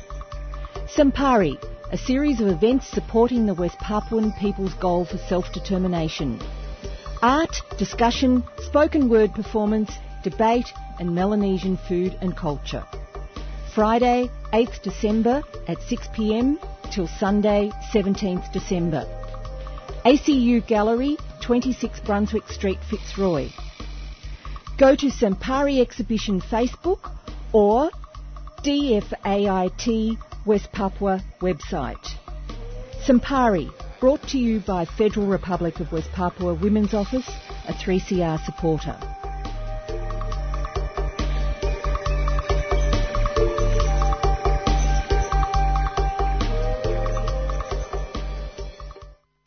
Are you aged over 65? The University of Melbourne is conducting interviews exploring how radio can impact well-being. Researchers will interview you for 60 minutes and in return you'll be given a $25 gift card. For more information, please visit cbf.com.au forward slash wellbeing. This research is proudly funded by the Community Broadcasting Foundation. A 3CR supporter. Welcome back. You're on 855 AM, 3cr.org.au. You can listen in online. Thought we might break up the show a little bit with um, our next guest. Um, public speaking is said to be one of our biggest fears. Most people, you know, apart from those people who just walk around and pretend that they can public speak and never have to do it. Um, whether it's saying thanks at a Christmas shindig or speaking at your best friend's wedding or even delivering a presentation at work, I think most people um, might find it a challenge. But to uh, talk to us a little bit more about um, getting over public speaking nerves, we were joined by the CEO of Presentation Studio, Emma Bannister. Good morning, Emma. Morning, thanks for having me. Thanks for joining us on 3CR.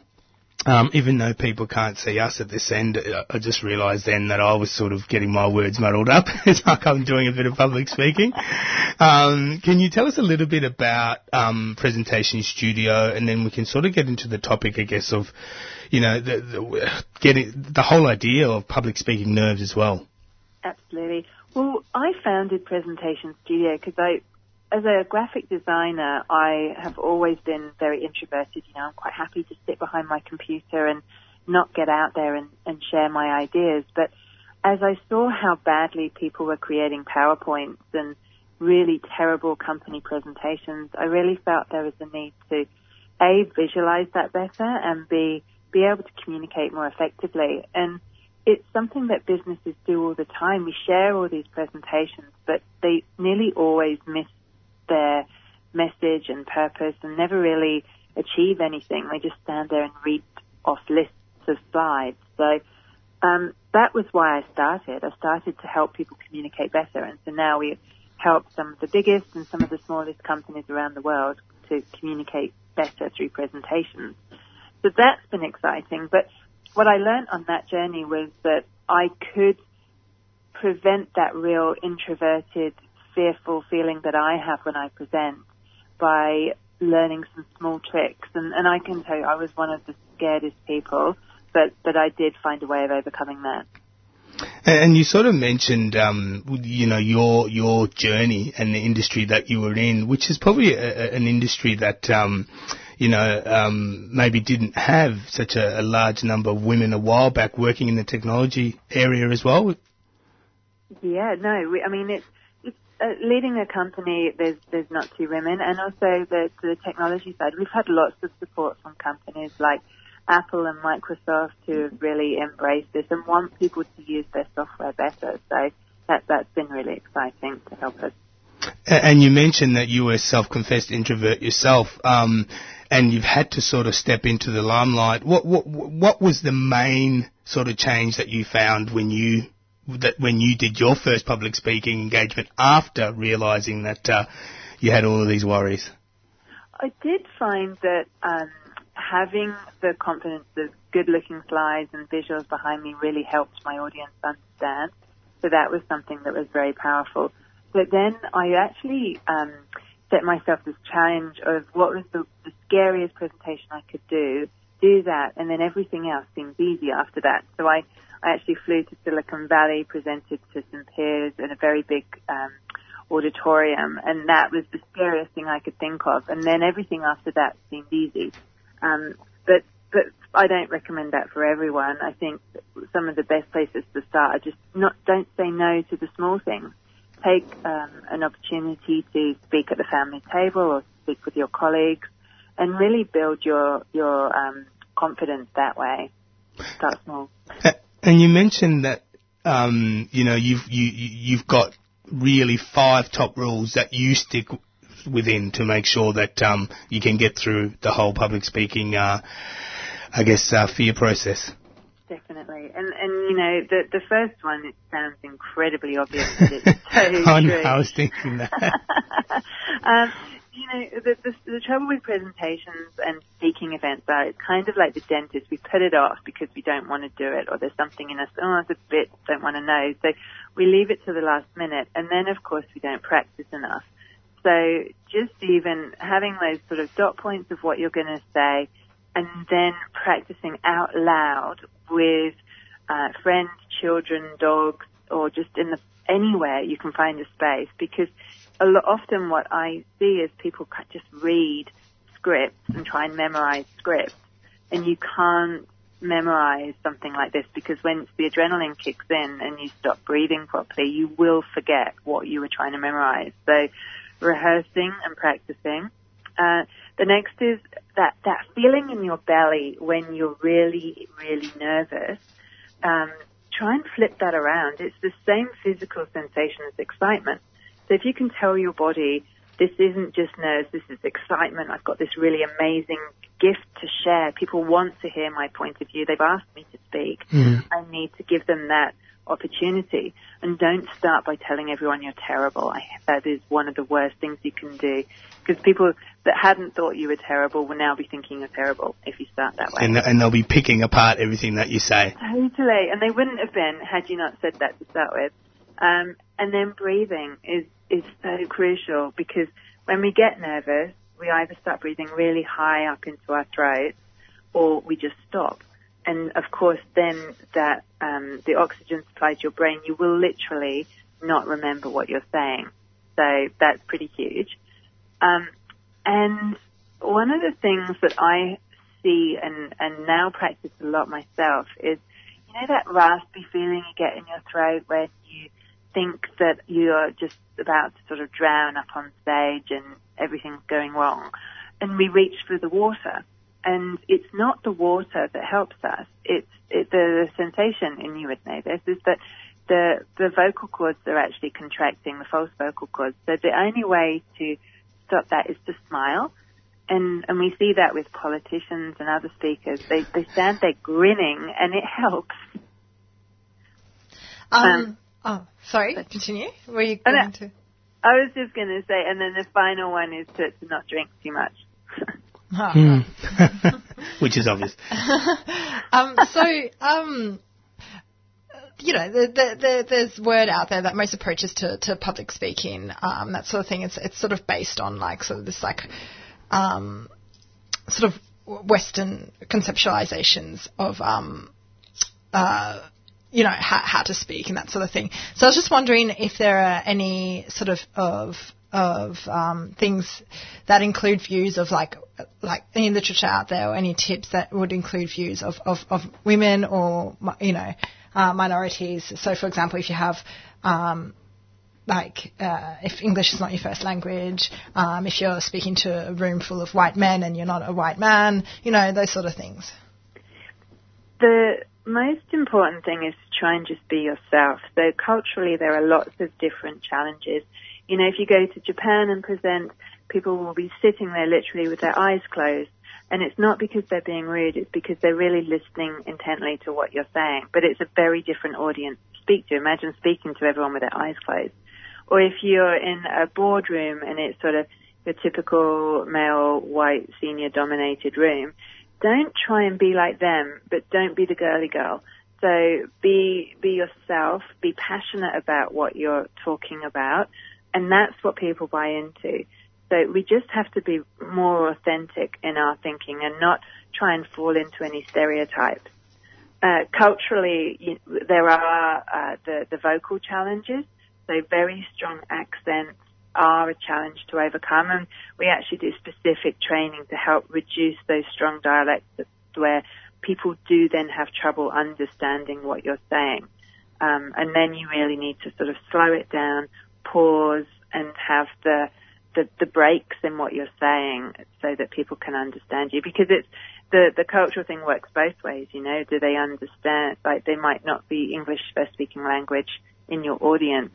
So we have to respect that um, and particularly metaphors you know if if you're if you're talking to an american audience then talking about baseball and those kind of analogies make sense but not if you're talking to people that really don't understand that. So you have to consider your audience so strongly.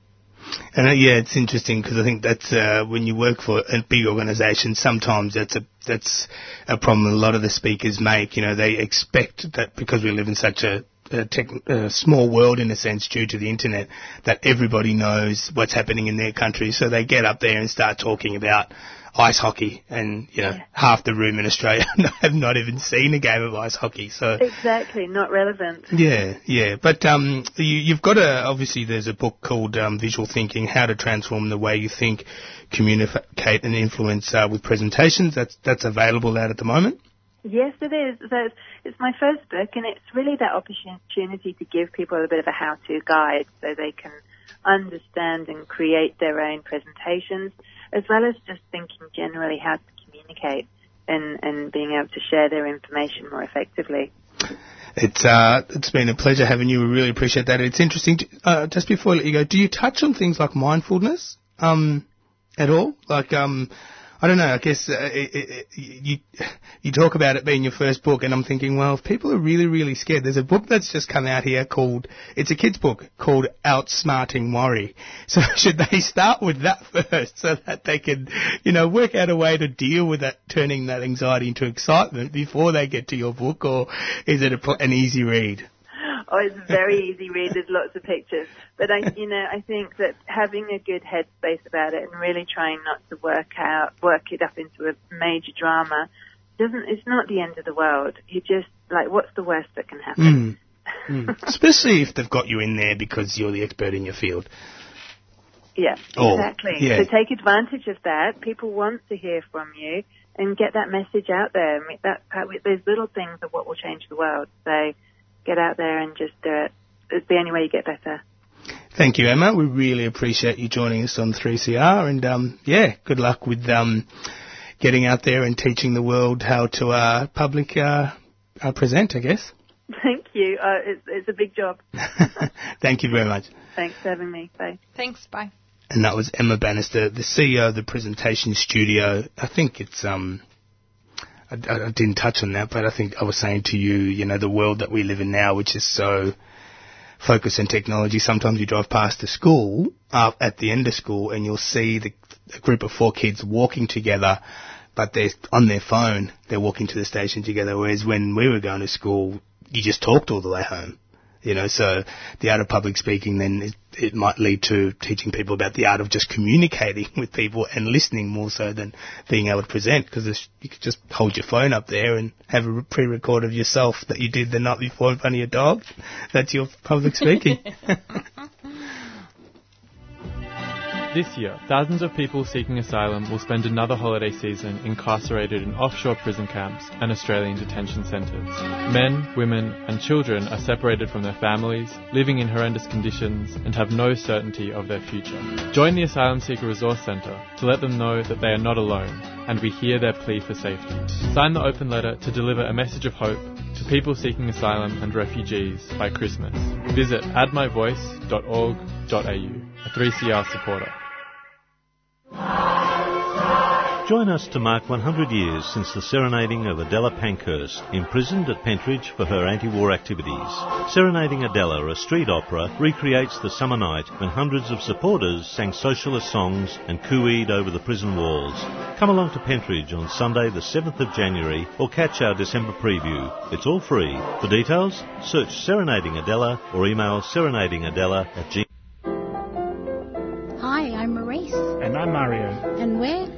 Chronically Chilled, a program that aims to provide a platform for those living with chronic and invisible illness, as well as exploring topics that impact on our daily lives.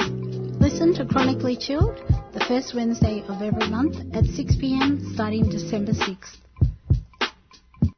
The Solidarity and Defence Fund is a democratically controlled fund that materially supports activists who are facing legal sanctions or other problems due to their stand against injustice and oppression. All contributors who pledge at least $5 a month can take part in collectively making decisions about how the fund is used.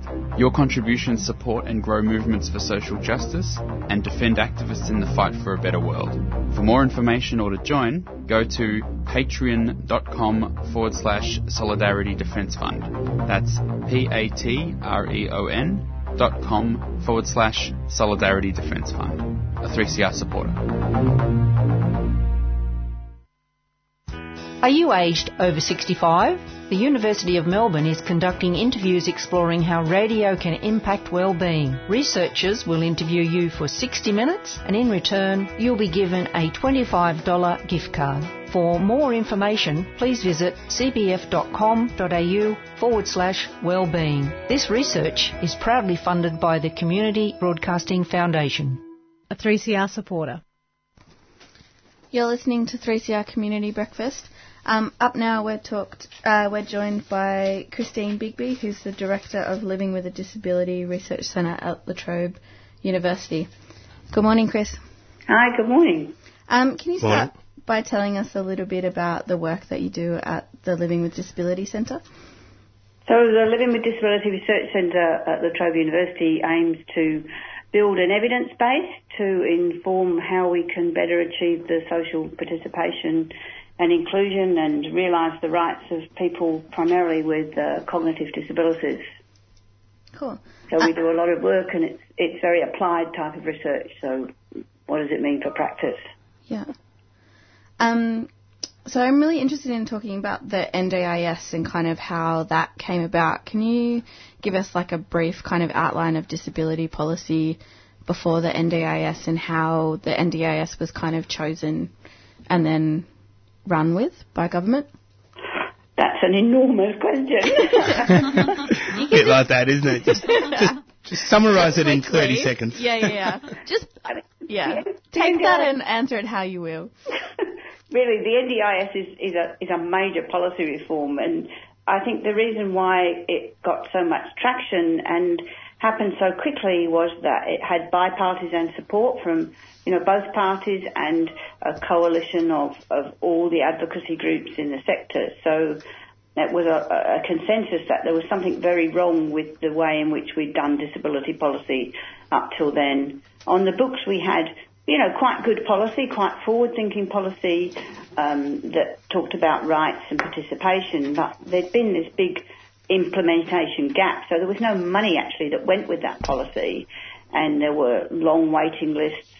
Um, people didn't have a right to a service even though they might be seen to be eligible.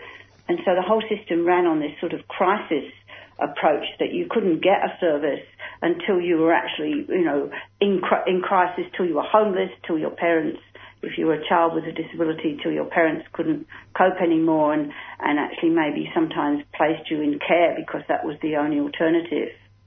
And many people lived at home uh, well into middle age with their elderly parents because there were no other housing and accommodation options for people.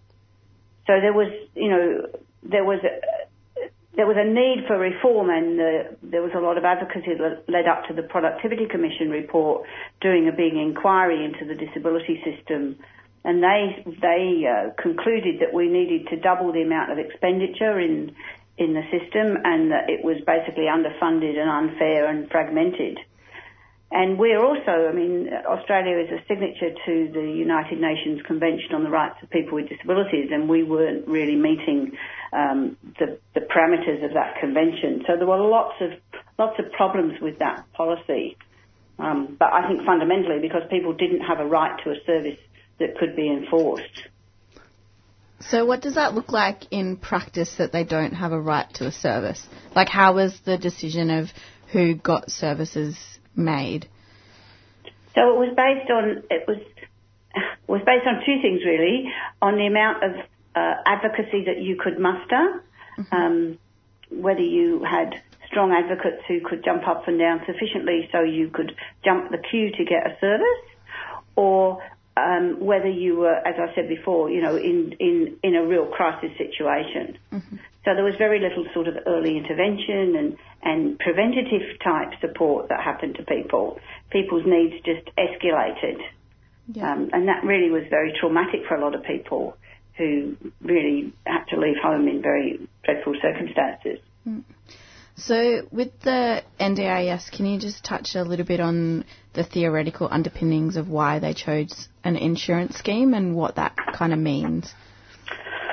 Well, the NDIS, um, it's like it's got two faces. So, on the on one face of it, it's going to double funding to disability support, and it will give um, about 460,000 people who are eligible participants an enforceable right to a service.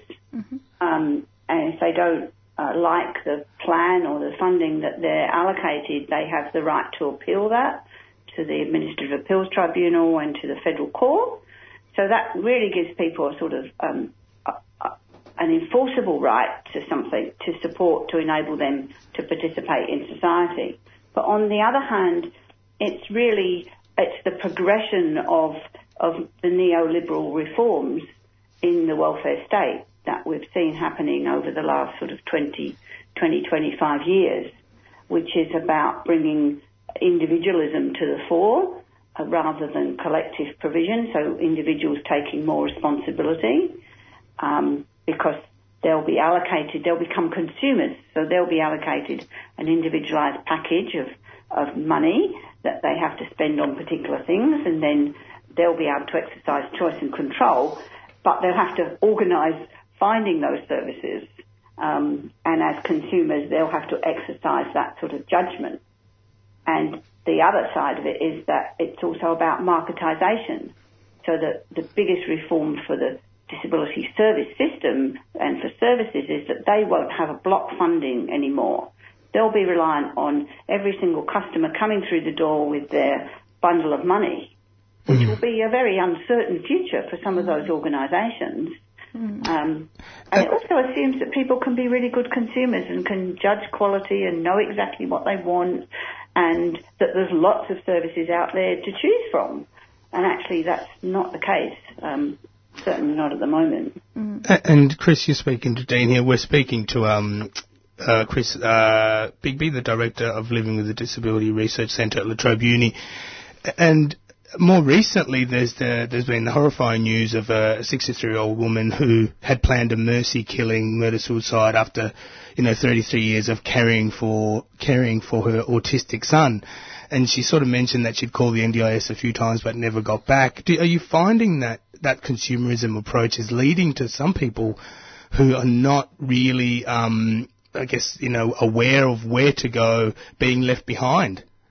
Yeah, that's right. I mean, there's been a number of, of dreadful instances. That that woman, there was a young man uh, that was reported in Melbourne actually a, a few weeks ago who actually had a package of $1.5 million, but ended up on remand in the remand centre.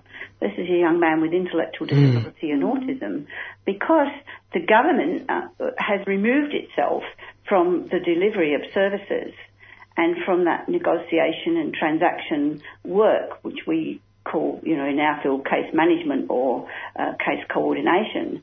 So it means that the government is just a funder and doesn't bear responsibility for actually helping people find and, and sort out the services that they need. And the problem with that is if you leave it to then to the market, the market may say, well, some people actually are too difficult or too Yeah. risky uh, to provide services for. And so who provides them? Who provides for people in that sort of last resort, provider of last resort? And at the moment, that's really still very, very unclear. And we know really from the research from the UK and in other welfare states that it's the people without strong advocates, without strong family networks, who have cognitive disabilities, who find it incredibly difficult to articulate their own needs in a way that can be understood by, you know, a planner with very little experience of disability. Um, there's nobody at the moment whose whose role is to sort of really provide a thorough assessment and planning support for people who find it difficult to do that for themselves. And it's those people that are going to be really most disadvantaged and the evidence shows that those people have been most disadvantaged already in these individualised funding systems. So there's lots of, there's, there's pluses and minuses, but we know that you need a layer of really good advocacy support and really good professional support to enable people to really articulate what their needs are and then to find and, de- and develop the right type of support for them. Yeah. Um, I know you've touched on uh, the problems, but like how widespread is that? You know, is like is there just a couple of people that are having problems with getting packages and getting the support, or is that actually like across the board? There's lots of problems with the rollout of the NDIS. I think that's very that's incredibly hard to say because you know the the rollout is happening. It's still not fully rolled out. It's not going to be fully rolled out until 2020, um, and it's learning as it goes, and that's a major plus. But there's just been a, a second report from the Productivity Commission about the cost of the NDIS and about some of the issues, and they took public submissions and they did some of their own investigations. And, you know, if you read that report, there's a suggestion that there are some widespread issues, particularly for people with complex needs. Um, And, and in different sectors too, Chris. I'm, I'm imagining like in children's and then adults and then aged care as well. Uh, the NDIS doesn't doesn't doesn't include aged care, but the same idea about individualised funding and Mm. self-directed funding is being rolled out there. So I think it's fair to say that it is fairly widespread, but the implement the people that are implementing the system are are changing as they go along. So they've just, for example, said we're not going to do phone planning, um, which was one of the major criticisms, with people who have uh, cognitive disabilities anymore. And we're going to make sure that people have much better face-to-face planning, and we're going to have some specialist planners who have better understanding of disability. Uh, sorry, just to, to go back to what you just said, and this is where it's a bit confusing. I think I mentioned to the guys that you, you, there's so much information, can't, we can't break it down. You just said to me the NDIS does not include aged care. Obviously, they're different, but if you're in your 80s and you've got a disability, where do you sit? Oh, well, we have two systems. We have the disability system and we have the aged care system. So if you have a disability before the age of 65, or if you're already in the system and you're aging, then you can stay in the disability system. Yep. But if you're a person without a disability and you're just aging and you happen to acquire a disability, as most people do as they Yep. get older, We're all getting there. Yeah. that's right. Then you, and the biggest number of people with disabilities are older people. Okay. Then you're in the aged care, Care system. And Yeah. the difference is that, and it comes back to the insurance issue, that older people have had very, most people have had productive lives. They've had they've worked, they've got uh, much more wealth than other people in the community, they've got superannuation, and the aged care system is very much a self-funded system. Whereas the disability system is now an insurance system that says, well, you can't you can't help it if you get a disability when you're an adult or when you're a child. That's a chance that happens happens to everybody, and so the insurance system will will pay if that happens to you. And, so it's not and- a user pays system in the same way that the aged care system is. And going back to what you just said earlier too, having the experts who know exactly what they're talking about makes a world of difference because you're the first person, and I've read a lot, that's explained to me the difference between how those services work hand in hand, the NDIS and the aged care, and what constitutes which package you get and where you fall. So thank you for that. Yeah. But, you know, you think about older people too. Uh, The idea of many of those older people really don't want to manage their own packages. Um, they just want help to articulate what they need and then they want somebody to deliver it um, that suits in a way that suits them but they don't want to manage it themselves because they've got other things to worry about. Um, just briefly, I think you're starting to touch on it, but also, like, who are the people that are working as support people in disability? And if the NDIS is going to increase the level of people getting support, where are they getting people that are going to work as support workers in that? And are there problems in that at the moment? Yes, I mean, if we're doubling the amount of money that's going into to disability, then we're obviously increasing the workforce enormously. And um, there's been a lot of attention to, well, where are we going to find uh, the increased number of support workers, but also where are we going to find the increased number of practice leaders um, and managers and coordinators that have good knowledge about practice. And really, at the moment, that's a sort of big unknown question. Um, many uh, smaller organisations, particularly in rural areas, um, I'm on the board of an organisation in Bendigo, and, and they've said, well, we can't we can't expand anymore because we won't be able to get skilled workers. Mm. So there's a danger that the sort of reforms will stall because they can't get good workers, or that the quality will go down. Um, and there's also been concern about the pricing. So it's not really a market because the price is fixed by the NDIS. And if you don't have good training built, training funding built into that and good supervision and practice leadership, then again the quality will go down. So the whole workforce issue is an enormous sort of question that's getting a lot of attention, but it's not clear how that's panning out at the moment. Mm. I also see lots of disability support um, jobs advertised, but the pay rates are also quite low as well. Do you think that's a problem with the system and how that affects the people that are working in that environment? Yeah, well, I think it's it's a it's a sort of vicious circle. Unless we increase the pay, if we increase the pay rates, then the cost of the whole system increases. Um, but if we increase the pay rates, then we can require higher levels of training and qualifications. So, for example, in, in the Norwegian system, everybody who is a disability support worker who works in supported accommodation and supporting people to be included in the community has done a three-year degree in social pedagogy, which is about supporting people with disabilities. Um, in our system, we're lucky if they've done a Cert 3 or Cert 4 at the TAFE level. Mm. Or if So they've it- had any training at all. Yeah, so it goes back to the really the value that as a society we place on people who are providing that sort of direct support. And I would argue that's an incredibly skilled task. You're not just a personal assistant, you're not just an attendant carer, particularly when you're working with people with intellectual disabilities. You're you're an enabler of, of people being able to participate in their own lives and in the community, and that's a very skilled set of tasks that people do. Cool. Thank you so much for your time. It was really great talking to you. Thank you, Chris. Chris. Thanks. Bye bye. Bye. and that was um, the director of Living with a Disability Research Centre at La Trobe University, Chris Bigby. I nearly just said Dr. Chris Bigby then. It nearly just it just She's a doctor. Yeah. It's all right. Well, now you tell us.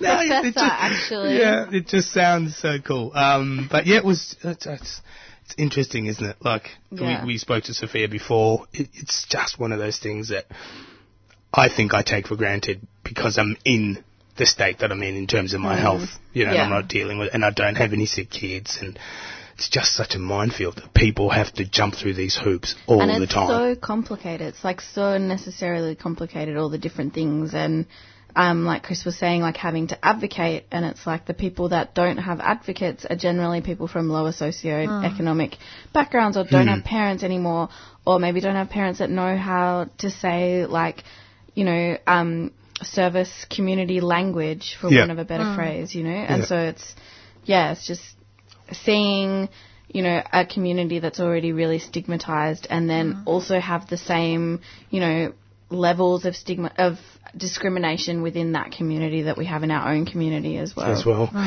Um, we might uh, maybe go to a quick track Mm-hmm. before our next guest. I might just say I forgot yesterday was Edie's birthday. Hopefully you're listening, Edie, and happy fourth birthday. And this is a track dedicated to you. Um, I know you're not named after her, but this is for you.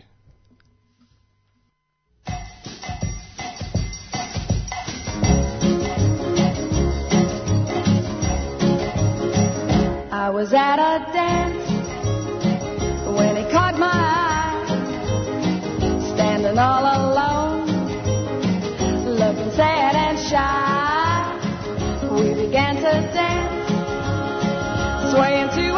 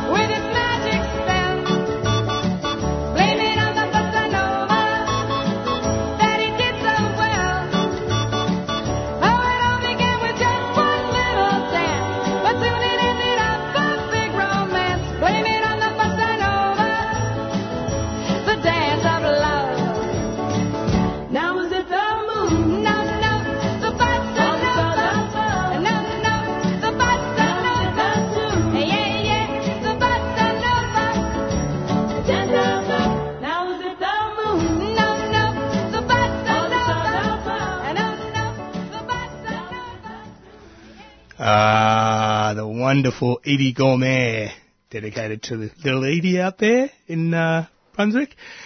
It's um, been a bit of a hectic show. We've uh, about to get our next guest in, but I'll go to a few community announcements before we do that. In 2016, 3CR published a book to celebrate the station's 40th birthday. Years in the making, Radical Radio, celebrating 40 years of 3CR, is a visually stunning account of the people and ideas that make up this dynamic station. At 300 pages, the book includes hundreds of images and over 50 features on programs, people, music and technology from across the decades. You can get your copy of 3CR's book for $49.50 at the station during business hours at 21 Smith Street, Fitzroy. Or online at 3cr.org.au forward slash shop. Get a piece of your own history. 3CR's Radical Radio is available now.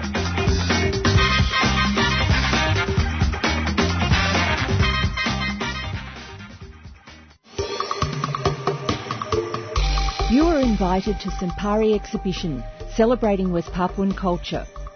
Sampari, a series of events supporting the West Papuan people's goal for self-determination. Art, discussion, spoken word performance, debate and Melanesian food and culture. Friday, 8th December at 6pm till Sunday, 17th December.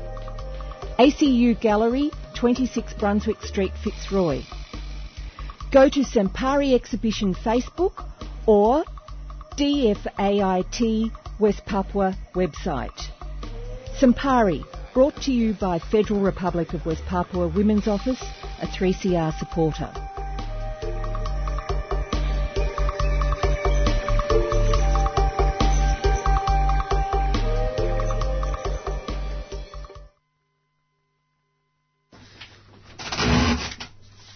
We're ready.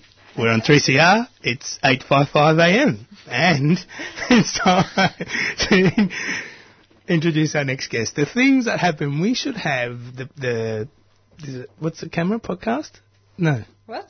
We sh- a live stream. A live stream. Yeah, for sure. People would be feel like amazed. people would be so bored. Oh no! I mean, people wear pajamas in here. Look at that. It's fantastic. Don't say that. Don't say that.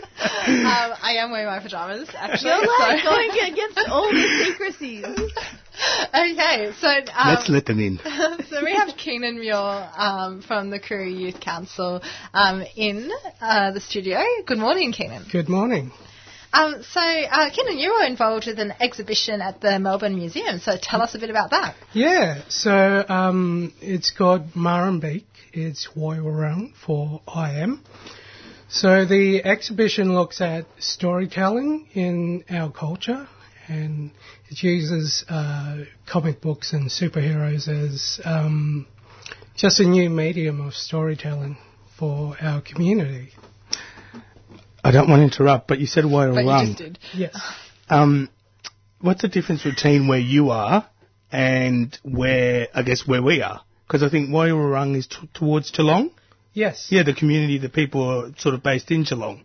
Yeah. Yeah. Okay. So uh, that's the language group Yep. um, of the area. Of the area. Yeah. Yeah. Um, so, uh, like, like you said, it's, it's, it showcases a sort of Aboriginal identity in, the- in, in the modern world.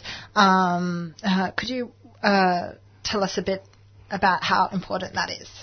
Yeah, um, so I think this is a fairly new uh, type of exhibition for our culture. Um, it's mostly been around um, how we've told our stories in a traditional sense, um, mostly in paintings, whereas this is more focusing on comic comic books and um, cosplay, like myself. Um, so cosplay is a cross between uh, costume and uh, play, basically. Um, originated in Japan in 1989. Um, yeah, but it's it's basically a way of me expressing my story, my journey um, as an Indigenous man. Mm. Um, and so, I, I suppose, um, could you could you actually just talk us through some of the, the work that's um, on exhibition? Yeah. Um, and and its significance or the stories behind it. Yeah, so the exhibition starts off with um, some amazing pieces of work from Uncle Lin Onus. Um, for anyone who's seen his stuff, it's amazing. Um, so he sort of started it with uh, telling story through a few paintings. Um, he then created the character Captain Curry. Um, so from there, it goes to uh, Jade Kennedy, who's been uh, drawing some superheroes and stories, much like Uncle Lin. Um, then, yeah, it finishes with uh, our cosplay stuff. So me and my partner, we cosplay um, together around international conventions. Um, so that's pretty cool for the community, and we're probably two of three Indigenous cosplayers in Mm. Australia. Yeah. Oh, so wow, only three Yeah. Indigenous cosplay. Okay. Well, active cosplayers. Yeah. So we um, compete in competitions and um, yeah, we document how we create our pieces of work and stories behind it and yeah. And and I think more recently the main focus has been uh, the role of just the languages side and obviously keeping them alive and making sure that kids can learn it within their communities. For you, it seems like the movement is all about adopting modern culture and making sure that you reach a, a broader audience, not necessarily just the indigenous audience through this medium. Exactly. So at the moment, I'm focusing on uh, uh, researching indigenous superheroes Yep. in mainstream comic books such as Marvel and DC. Okay. So I found about 30 so far. I'm still researching. Um, but yeah, I it's my mission to cosplay all of them, um, just to short, sort of show that you know indigenous uh, identity does exist in this form of medium. And, and by indigenous, you're not only talking about the indigenous people of Australia, but obviously other Exactly. cultures as well, whether it's Canada, Africa, and the role. Yes, Yeah. exactly. Um, I don't know if it's just that I've been unaware, but things like Clever Man and also a book called Terra Nullius by Claire, someone I'm really sorry, I can't remember her last name, um, that are both really kind of sci-fi esque and, you know, like Clever Man has superheroes and stuff in it. Yeah. Is this like something that's been happening for a really long time, or is it just like a new way of telling stories? Um, well, it's yeah, it's been happening for a long time. I mean, uh, Ryan Griffen uh, created Clever Man for his son, Mm. much like Lin Onus created Captain Curry for his son. Um, so I guess uh, them as father figures saw that they needed to connect with their future generations somehow. So Yeah. uh, for them, it was through comic books and superheroes. Mm. And I think, yeah, it's awesome. Yeah, I think it's really great and exciting as well. And indigenous storytelling, funnily enough, has been visual for tens of thousands of years because even through the dance and the Oh, impersonation. exactly. Yeah, yeah. Um, whereas other cultures have all been about um, talking, telling the story through Yes, language. Yes. You know? Yeah. Exactly. There, um, there's a saying that we are the oldest living storytellers on this earth Mm. because we're the oldest living culture on this earth. Hmm. And I think it's um, this really shows the uh, next step or a different perspective of how we tell our story. Mm. Um, I was wondering if you could just also tell us a little bit about the Youth Koori Culture uh, Council as well, and like what you do other than this exhibition. Yeah. So outside of this, um, I work at the Koori Youth Council as the senior project officer. We're an advocacy body to ensure there's um, a youth voice for young Koori people uh, across government policies, community practices. Um, my main role is to run the Koori Youth Summit, which uh, brings together about 180 Koori young people from across Victoria, um, it- which can be a handful Mm. sometimes. but um, yeah, I mean, I love it when when you see the power um, in the room and the culture and the connection. It's I wouldn't change it. And how long have um, you guys been uh, a, a, a council, I guess, and how long have you been doing this type of work? Yeah, so actually the council's um, will be in its fifth year Yeah. next year. Um, so I guess it's a celebration year for us. So the summit's going to be looking at celebrating the achievements of young people Mm. um, instead of the hard stuff Yeah. we usually talk about. Mm, I was going to actually touch on that because it's, uh, I guess it's a bit different being in Victoria compared to, I think, maybe two months ago we were speaking to some of the elders um, who wanted to bring the, the youngsters back to country instead of having them in prisons. Do you find that being in Victoria it's a little bit different, or do you do these kids still experience the same sorts of hardships that they might be experiencing up in the Northern Territory? Question without notice. Yeah, no, that's fine. Um, we're doing a lot of work in the ju- youth justice area at the moment. Um, so it's probably not to such an extreme degree Mm. as NT, but um, I mean, there's certainly uh, portions of the system that need to change, Yeah. um, and we make sure that government uh, actually interact with young people when they're making these changes instead of for young people. Mm. You know, ask them what they want to see. Sounds like give, some really great work. Give them some agency and a, an Exactly. actual voice. Yeah. Um, I just want to jump back a sec. Go. Oh, I just. How do we find like Captain Curry? I just like really want to start reading. Yeah. So um, it was. It's just a painting. Okay. that he created. So um, yeah, I'm actually waiting for a comic book myself and that. yeah, me too. um, but yeah, the original painting is at the At the museum. exhibition. Yeah. Yeah. So it's great painting. yeah, we're, we're just looking at it in the studio now. Um, okay, Keenan, could you uh, tell um, so, some of the listeners uh, how to uh, how long's the exhibition going on for, and um, how, yeah, where it is and etc. And can they buy some of those paintings? yes. Well, um, so it's at Melbourne Museum, Bunjilaka. It's running until about mid-February, uh, and Jade Kennedy does have his paintings up for sale. So I encourage everyone to go down and have a look at his deadly works.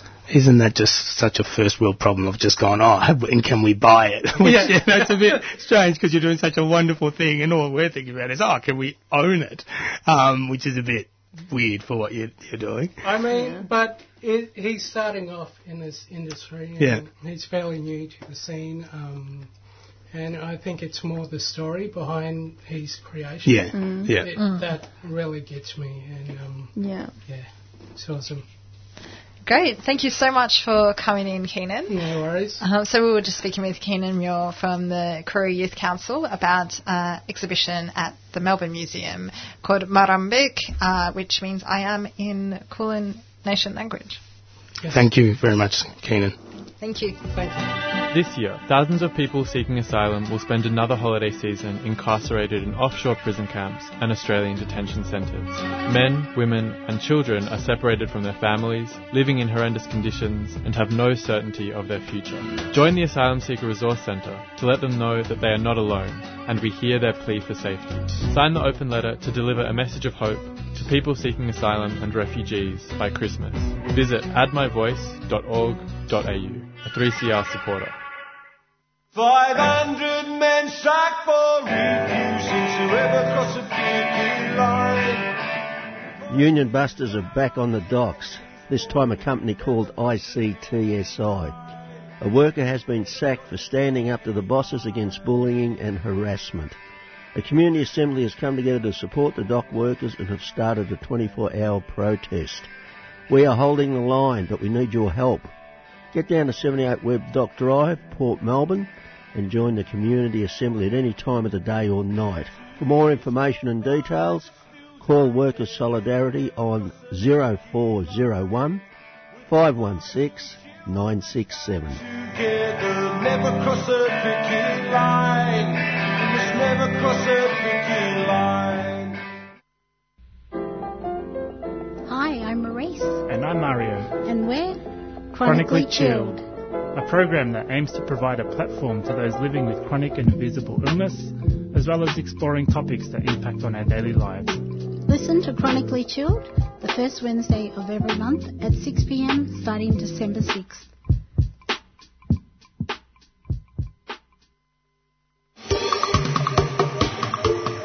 You are invited to Sampari exhibition celebrating West Papuan culture. Sampari, a series of events supporting the West Papuan people's goal for self-determination. Art, discussion, spoken word performance, debate and Melanesian food and culture. Friday, 8th December at 6pm till Sunday, 17th December. ACU Gallery, 26 Brunswick Street, Fitzroy.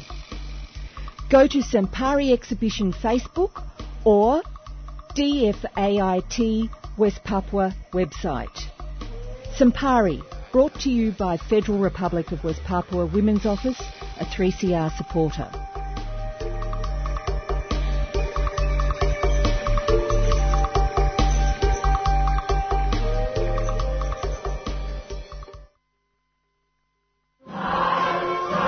Join us to mark 100 years since the serenading of Adela Pankhurst, imprisoned at Pentridge for her anti-war activities. Serenading Adela, a street opera, recreates the summer night when hundreds of supporters sang socialist songs and cooeyed over the prison walls.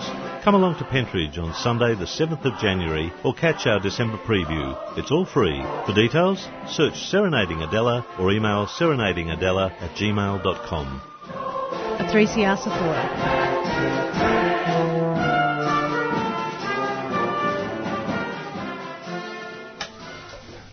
That was fantastic. We're back on 855 AM 3CR. I um I mentioned that um the 16 days of activism are still happening and um hashtag She Makes a Change will take place on December 9, which is this Saturday, during Victoria Against Violence. Um, so it's obviously the campaign that commenced an international day for the elimination of violence against women on the 25th of November, and it concludes on International Human Rights Day, which is Sunday, the 10th of December. Um, the She hashtag She Makes a Change is a one-day power session of great minds tackling a big problem in the world. They're partnering with government agencies, not-for-profits, and those who wish to solve social problems that impact women. And there's going to be a, a diverse range of people, from developers to UX designers to artists, marketers, and, and subject matter experts. Um, participants are given the valuable experience of networking and problem solving with a diverse group and leave knowing that they have directly contributed to positive outcomes for women.